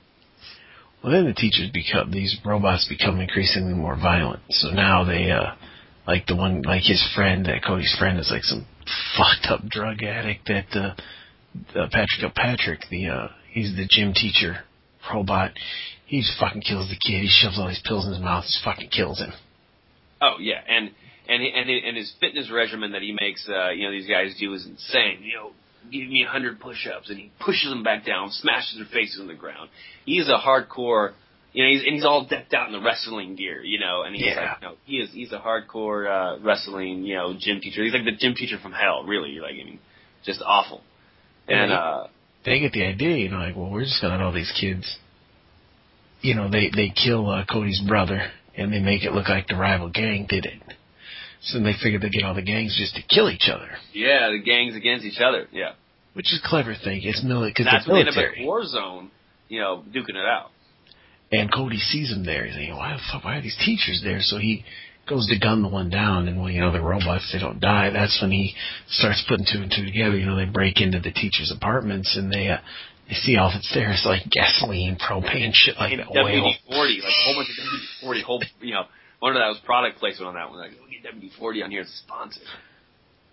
and they just decide to, you know, that now they put it together so they team up with the other gangs. Like it's these teachers that are doing it. So, I mean, the culmination is these teachers who now have, you know, Patrick Kilpatrick has a, for some reason now he's developed a chain gun hand and everything. And there's like a hundred gang members fighting all these robots in the school. Oh yeah, and, and and you know, I love the lines like, "Let's go in there and waste some teachers." Teachers. Yeah, dude. You know, and yeah, Patrick Kilpatrick's hand is it's not just like a it, it's like a rocket launcher, man. It's like a rocket set shoot out of his his, his you know, it's pretty sweet. Yeah, Um, it's great. Oh yeah, and and and like I'm saying, the effects hold up. I mean, it, it is like Class of 1984 on steroids, is like what it is, you know. And uh, uh, it's a lot of fun, man, and it's never never a dull moment. And uh, you know, actually, the acting and stuff, you know, it's pretty good. Um, I noticed one of the um uh one of the scientists that you know are controlling the the the, the android teachers uh, who dies pretty early on. The short bald guy with glasses. I mean, he's a character actor. He's all over the place. He's been in Seinfeld, all kinds of stuff. So you, you'll recognize that guy. I don't know what his name is, but Pam Grier, everybody knows Pam Grier. Oh, and I love the scene where Pam Grier just puts her heel through the guy's foot. Oh, Yeah. yeah. Big ass wearing high heels. Stiletto right through the guy's foot. You know, student won't won't cooperate. Shove the heel through the foot. And you know, they blow her up because he likes all the bun, bun, uh, Bunsen burners. Yep. Although that's one thing I did notice uh, in repeat viewing. That the, the, one of the effects that doesn't hold up so well is when you know her chest basically gets blown off. So you have this big robotic chest, but when you see her from a long shot, like she's way thicker than she normally is. Yeah, it's and and the movie. Ironically, the movie on VHS release, Blockbuster had an edited version of it. Oh, really? Actually, Cut uh, yeah, they cut it a little bit. I think the Lionsgate had put it out with one of the worst DVD covers I've ever seen in my fucking Oh, life. Oh, that's one I have. Yeah, with why they t- they took you know, which has a pretty cool original couple posters for it, but they they took you know like this cyborg image of I guess it's supposed to be Patrick Kilpatrick, I guess you know. Yeah. Uh, Photoshop, smeary looking. They, they're trying to pawn it off as like, ooh, this is a new robot movie that looks like total shit that was made for five bucks. It's like, what? How is this gonna? Dude, don't put it out that way. No one's gonna buy it. Well, like, the original cover was great. Oh yeah, if you look at the foreign posters, there's a couple of Patrick Kilpatrick with like his arm up, with like you know all you know uh turned into half cyborg man. It's Yeah, that's uh, I used part of that for the graphic for this show. yeah, that's good stuff. Uh, yeah, this but the movie is it's it's eight bucks. Dude, you can get and there's there's like a 12 pack. I think you can get it on with a whole bunch of other movies too. Never got into buying those big pack movie things. Well, I'll do it when, um, you know, like like if if I didn't already own Class of 1999 and I saw that it was on there, I'll buy it because I should want Class of 1999, and I'll go, okay, well, there's like 11 other movies. Yeah. And if there's something good on there, cool. I'll, I'll just check them out. You know, I, I always buy it first. I don't just go and go, oh, I'll take the horror pack. You know, what? You know, there's got to be a movie on there I, I want to see. Yeah. Uh, this one, I just, I didn't even know it was getting released. I just happened to be at uh, Best Buy one day and was like, oh my fucking god. And I bought it right away because my wife had never seen it. And I was like, and she actually even really liked it too. Same here. I, I found it at a prize. I was, was sitting on the shelf. I was like, oh, I got to get it. And I think I paid seven bucks for it. Yeah. Yeah, I mean it's it's very cheap. Uh, very well, and the cover, I, I had to make sure. I was like, dude, is this like a remake that they went direct to video? Because the cover looks so shitty. And I was like, dude, tell me they did a remake Class of 1999. And I was like, no, this is the original movie. Sweet. Yep, I snap. It was like when Stone Cold with Brian Bosworth, one of my favorite action films, got released. The the DVD cover was like the Capitol building, which she was nowhere near, and like him holding a gun with like a target and all that. I was like, what the fuck? Why do they change the artwork on these things? Oh, man, who knows? Like their their idea is that you know if we use an old poster, we're going to alienate new customers because they don't want to see an old movie. These guys just assume nobody wants to watch anything that wasn't made brand new. It blows my mind because the majority of the stuff we put out is you know classic catalog you know type stuff. I mean, Hardware Wars from 1977 was one of our big releases. You know, it's like I you know it's like and these new shitty like you know when I go to try and sell to like a family video like I don't know if you have those out where you're at but Yep. that, that's one yeah That was one of the family last video ones that closed around here, actually. and Family Video is one of the last remaining rental chains that's an actual video store you know they're they're still pretty big but man you you go to Family Video and you show them you know Hardware Wars and then oh they're just like nah they don't uh, we we don't want anything that's you know less than two years old and it's like so they make these shitty covers to to try and fool customers that this is a new movie because they think that's what they want. No, that's just some sales exec going, no, that's what we need because we have some sort of chart that says this is what we want. It's fucking stupid. Yeah, this cover's so bad. I'm I'm I'm looking to find like one of the Japanese arts or something, and then just print it out and make my own Put it in cover. there. Yeah, God, know. I'll Yeah, print it on the back. $9.99. You know, like, yeah, they're not fooling anybody. Like, I mean, I I almost legitimately thought, like, was this like a cheap direct-to-video remake? Like, oh man, you know, like when I first saw was on the shelf, I was like, this looks bad. And it's a hard R. Both these movies are hard R. You know, bad language, nudity, graphic violence. Um, they're they're great. Um, I'm hoping the people that listen to this show. I'm thinking. I don't really know because, you know, this is only like the fourth piece of the action show. I'm, I'm thinking we skew an audience in the uh, probably beginning in the around your age, you know, in the our age, you know, in the mid to upper 30s. Yeah. I'm willing to bet that they're familiar with this. If they're not, I mean, fans, if you're not, buy both these movies. I mean, I just told you the Amazon price is eight dollars and nine dollars. I mean, for And, and I think they're probably movies that you know people may be familiar with but overlooked. You know, a lot of people I don't think watched them. I mean, I, they definitely have a hardcore cult fan base now. But I mean, once again, I mean, you know, like you can tell what Lionsgate thinks of the property. They're like, oh, we'll put it out on a seven dollar disc with a shitty cover. They didn't even do like any bonus features. You know, so they don't think it's a property that's worth much. But I think there's a lot of people out there that that would love this movie that probably just skipped over it because they saw, you know, like, oh, it's some shitty movie with a horrible cover. even like when it came out, oh, here's a Terminator Two ripoff and all that, when, which it's not. But And it's uh, not. I mean, there definitely is. You know, that was the the marketing standpoint with the, with the Terminator type features, but it's definitely not. A, you know, just a, a Terminator knockoff. At. I think it's better than Terminator Two. I haven't That's- seen Terminator 2 since it was in theaters, but I I've always been a you know I never went back and bought it. I, I went back and bought Class of '99 as soon as I could. You know, Because it's more, it's fun. yeah, it's a fucking awesome movie. Um, but yeah, so that you know that's my feelings on Class of 1999. I I love it. Um, I, I, I honestly, if, if, you know, I love both movies. I think 1984 is a little bit darker um, and a little more serious, uh, and 1999 is just crazy. Um, but if you're looking for the more fun of the two, I would say 1999 wins, and so that's probably why it's my favorite of the of the two. But 1984 is, is just as strong, but just different ways. there is a sequel made to the class of 1999. Substitute. So starring uh, one of my favorites is Sasha Mitchell from Kickboxer and Step by Step fame. Uh, There you go. Lester didn't make it though. Um, No, it's uh, it's okay.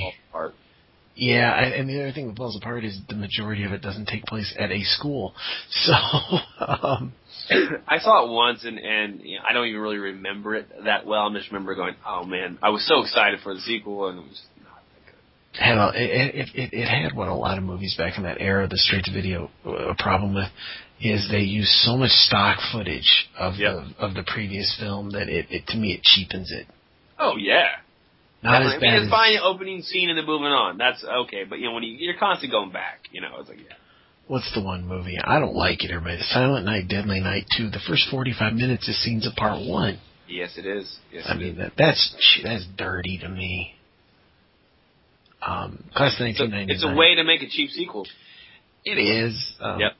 Like I said, if if you fans, if you haven't, if you if you like part, you don't have to see part one of this to see part two. The only similarities is it's the director and Lincoln High. There's, it's not like uh, Perry King's grandfather's teaching or anything. There's no, there- And- there's there's no similarity. And the funny thing about it to me was that they called it Class 1999 Part Two, the substitute, even though really it's Part Three of the series. You know, so it's like, okay, obviously it's a direct sequel to 1999, but you know, um, when, when did that come out? Was that past 1999, or was that still in? The I think before? that was was that maybe well. That would have still been in the '90s, yeah. Okay, so it was before 1999. I couldn't remember. I was hoping that it actually came out before then. You know. I would have just called it like class of 2013 or something, you know. I mean, Yeah, I'd have exactly. just kept, you know, just keep going. Yeah.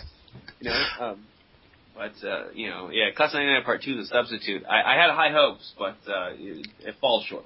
That, that's a harder one. That never got it. You, it's it's got a DVD release, but it's like a, it's not over here. It's like you know, region two and three. Yeah, probably because what's his name, Cody, right, uh, from uh, Step by Step. It's, uh, yeah, great he's martial probably hot over there, you know. I like him. I thought the kickboxer movies with him were better. Oh, Kickboxer's way better than Class 1999 too. No, and he's he was Cody. He's Cody. Um, yeah, so uh, you want to talk about a couple of the other movies that I have on uh, on the Aberrant Films label before Yes, let's let's do that. Well, also too, I wanted to find out for people with short attention spans where we can find you again. All right, yeah, definitely check out thegrindhouse.net. That's with thegrindhouse.net. That's the uh, Apprehensive Films official store. Um, and there's a couple other, you know, uh, action films that we have. I think that this this this fan base would totally dig, and they may not know about. Um, the first one that we talk about uh, is, is Death Promise from 1977. Um, this starred uh, a real a real life uh, uh, karate a karate guy, uh, Charles Bonet, and he was they they thought everyone thought he was going to be the next Chuck Norris, and this was his big pilot. Uh, you know, this was his big film. They're going to you know, Death Promise is going to you know make Charles Bonet the next Chuck Norris, and it didn't happen. Um, this was his only movie that he did, uh, and it, it, it is a great cheesy uh, kung fu movie from 1977, and it takes place um, where you know it takes place in uh, I believe it's supposed to be New York, um, and uh, maybe Chicago. It's one of the big cities uh, on the East Coast, and uh, these this, these rich landlords, you know, they've got these big buildings, and they're trying to get the tenants out, you know, because they gotta, you know, they gotta sell the buildings for for big money, you know, and the tenants won't leave though. They're like, no, we're not going to break our leases. We've got this, you know, for another five years, and they're just filthy, shitty slums, right? And so the landlords do all kinds of stuff to try and get these tenants out. I mean, hardcore stuff. They throw rats in the hallways. They set buildings on fire. You know, all this stuff. You know, and Charles Bonet and lives in one of these shitty buildings with his dad, and his dad, you know, has got a real gruff against the, the landlords, and he speaks up and he gets he gets axed. You know, and and Charles Bonet and and a couple of his other buddies, they, they got to up their kung fu skills and take down the filthy rich landlords. Yeah, I mean, and it's good. I mean, and it's got How the fuck have I not seen this movie? how have you? That's what I'm saying. It was a real regional film from the '70s, and you know, guys I talk to from the East Coast tend to really know it. And beyond that, you know, it's it's just one of those obscurities that kind of just was hit the driving circuit and was gone. You know, and um, it's got its it's got its own, you know, kind of funk theme song. Death Promise. Oh, it's so good. You know, you'll love it. And they all they all walk kind of hell fast. You know, so they're, they're all they're almost running, walking all the time because they're, they're on a mission. They're ready to, to they got they got a death promise and they're gonna fulfill it. And uh, there's there's a great scene where they they put a, a bag of rats over one of the, one of the guy's heads and they chew off his face. You know, uh, Fuck, I'm looking at it now on Amazon. It's a fucking awesome cover. Yeah, and the, yeah, the cover's very cool. Yeah, you, you know that you know you can see they were they were really pushing it, man. It's uh, it's good. So check out Death Promise if you get a chance. You pick it up on Amazon or you get directly to grindhouse.net save a couple bucks. Um, and then the two other movies that I have out uh, that uh, I think definitely fall into this this this group's uh, level of fun is uh, the Crippled Masters two and the Crippled Masters three.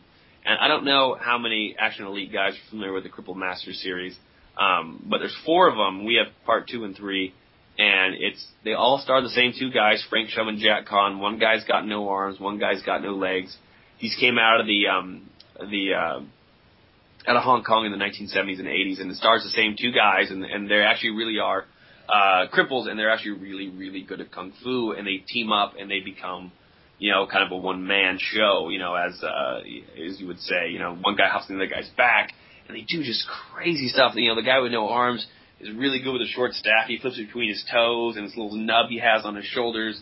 And you know the the uh, the choreography of all these fights are really really you know centered around these guys is just you know uh, handicaps and and you know so like you know guy with no legs will slide underneath the bench, hop back up on top of it, you know, does kind of like this crab stuff, and it's just wild, wild, crazy stuff that you're never going to see again. I mean, these were definitely you know uh, very unique films for the time, and the Cripple Masters too is really funny because they have. Uh, they, they they take care of this blind girl who's on the run from these gangsters who are trying to kill her. You know, and she's temporarily blinded. They sprayed her in the face with something, and the the two our two handicapped heroes that fall in love with her, but they don't want her to know that they're handicapped. So the whole time they're trying to work this way around, you know, that that that, that they're not handicapped. You know, they're trying to hide it while she's blinded, so she doesn't know.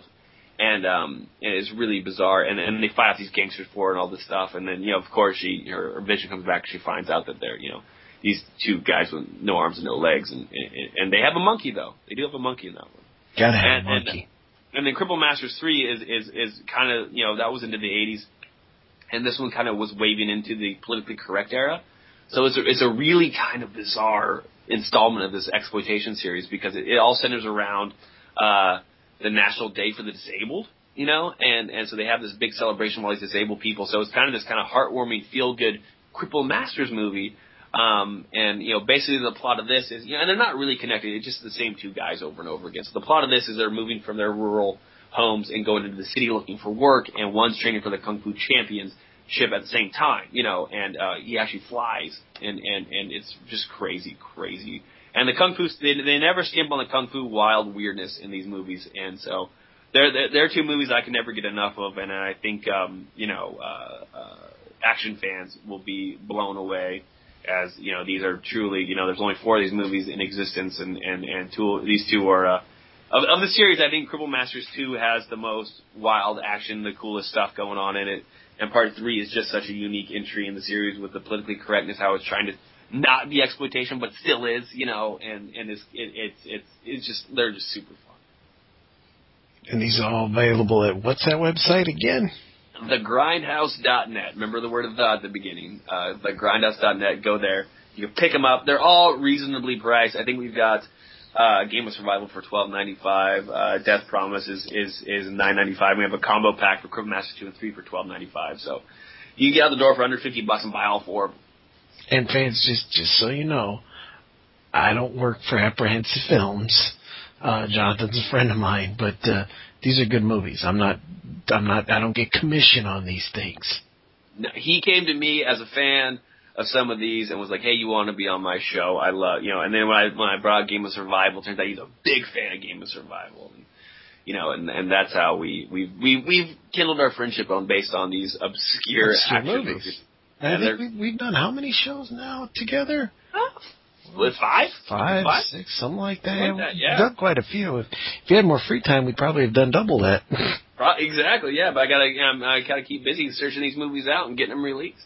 how, before we go, how we how we doing on getting Martial Outlaw released?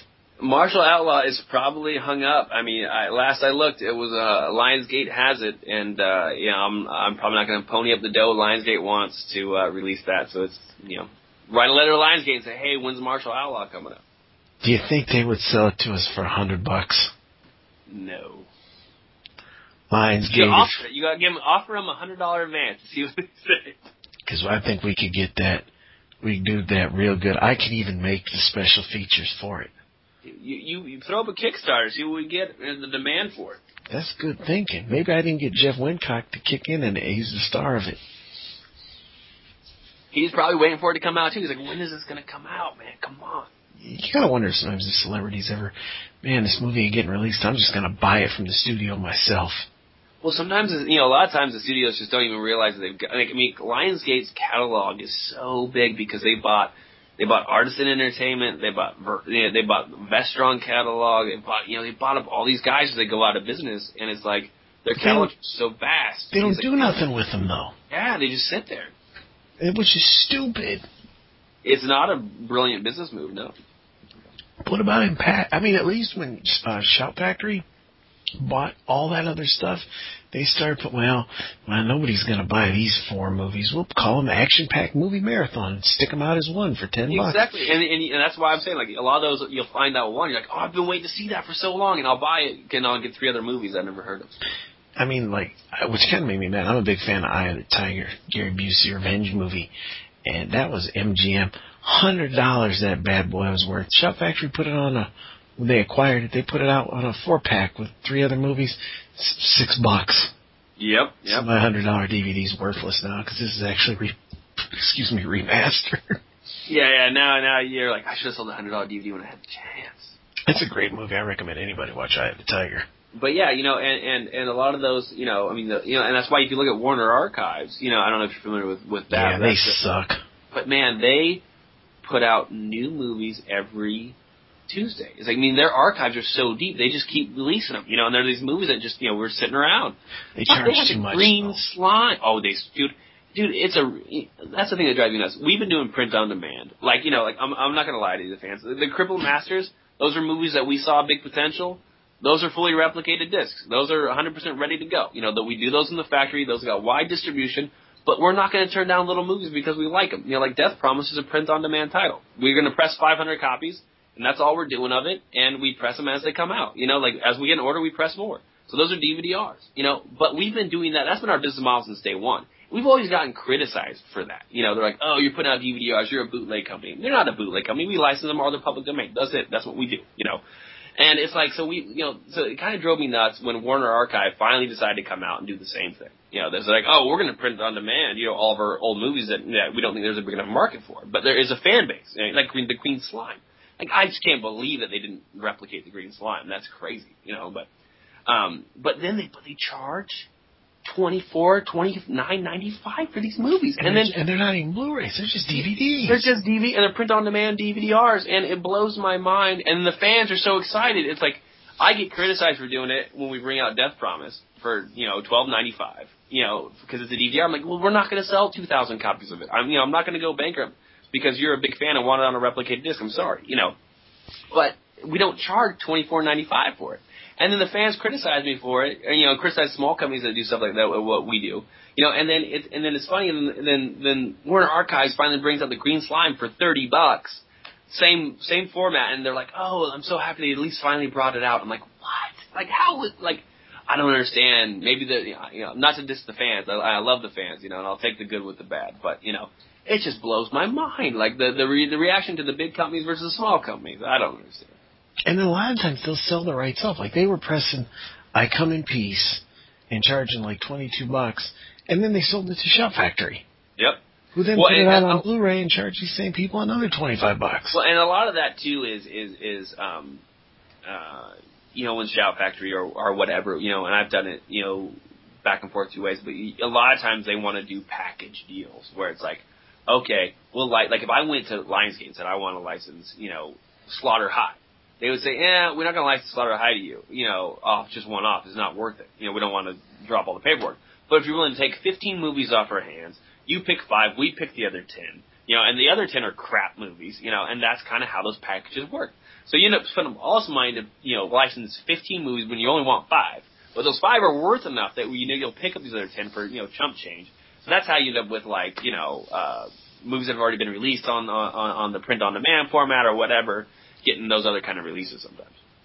At least Shout Factory does their releases right. Uh, I think they also charge too much but they at least do their stuff right as far as extras and everything. No, Shout Factory puts out a good disc, that's for sure. They charge too much. I mean, they're charging twenty five bucks for these Blu-rays of these obscure movies, and they're put if they were putting out maybe one a month, but they put out just some months go by, they put out eight titles. Oh yeah, but the you know, and, and, and I understand the, the the consumer is going, oh, it's too expensive, and but at the same time, I look at it from the business side of things. I know what the market is for a lot of these titles, and it's a lot smaller than people think it is. Oh yeah, You know, I mean, a lot, you know, like I knew a guy. I won't say who it was, but I knew a guy who who got into the business and was was releasing this really obscure Italian sci-fi horror movie, and he went over there, did a new transfer from the negative. Everything was like he thought he was going to sell thirty thousand Blu-rays. He's like for sure, and I'm like, I told him, I said, dude, you know, 'cause he came to me and we were talking about distribution stuff, and I said, you, you're, you're never going to sell that many copies. It's just not. It's it's not 1994, dude, and it's not a DVD. It's a Blu-ray. Like Blu-rays, 18% of the market of what DVDs are, you know, and and you know they spent a ton of money on a movie. You know, me and maybe five other guys that are listening right now have heard. You know, I mean, it's that obscure. And uh, they released it, and it was their one and only. And they brought out a DVD too on recommendation for me and a couple other guys saying, "No, you never get your money back on the Blu-ray sales." And that was it. They folded. They were like, you know, and they put out a beautiful edition of this movie, and I thought it was great. You know, and so did the you know the the 500 other guys who were going to buy it. But for 500 sales, you know, you're never going to pay for that transfer, for the trip, for the rights, for all that stuff. You know, it's like, and some of these really obscure movies, they just the market is just not there for it. No, cult following is another word for didn't make no money essentially. Well, you know, cult. I don't. I don't way to look at that. The cult following is uh, a constant revenue source, but it's not a big hit. So, like you know, I've got movies that, like we'll say, the Cripple Masters, every month sell and sell and sell, and regardless, they can sit out there for ten years and they'll keep selling. Are they? Am I ever going to go that one month and go, man, the Cripple Masters made me four grand this month? No, it's not going to happen. But they keep selling, and that's what the cult hits are great for. But it's really hard to make those really nice editions of those when you know your revenue stream is going to be a trickle for the next five years. Yeah. And you know you don't you don't get that big.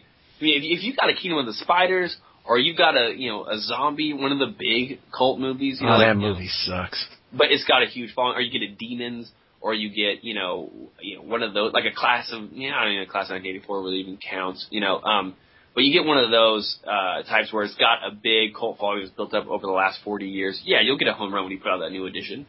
For you know, but then it'll just keep selling. You know, but it's not going to be the home run of the Hunger Games like we were talking about earlier.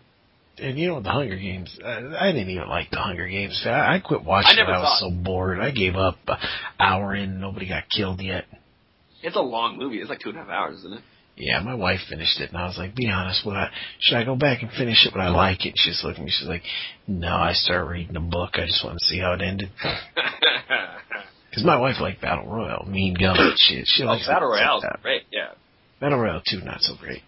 I love the intro. That's so anti-American. I'm like, oh man, these guys really don't like us. Yeah, it's well, uh, must have taken place at Lincoln High in Japan. It was Lincoln High in Japan with two towers. That's all I'm gonna say. I guess with that, fans, that was the class of 1984, the class of 1999. Definitely go buy those. Um, I thank Jonathan for being uh, on this week. Always happy to be on. He'll be back again, don't worry. And we'll be back next week. Might have a treat next week, fans. I think we might be finally talking about some slow hand Seagal.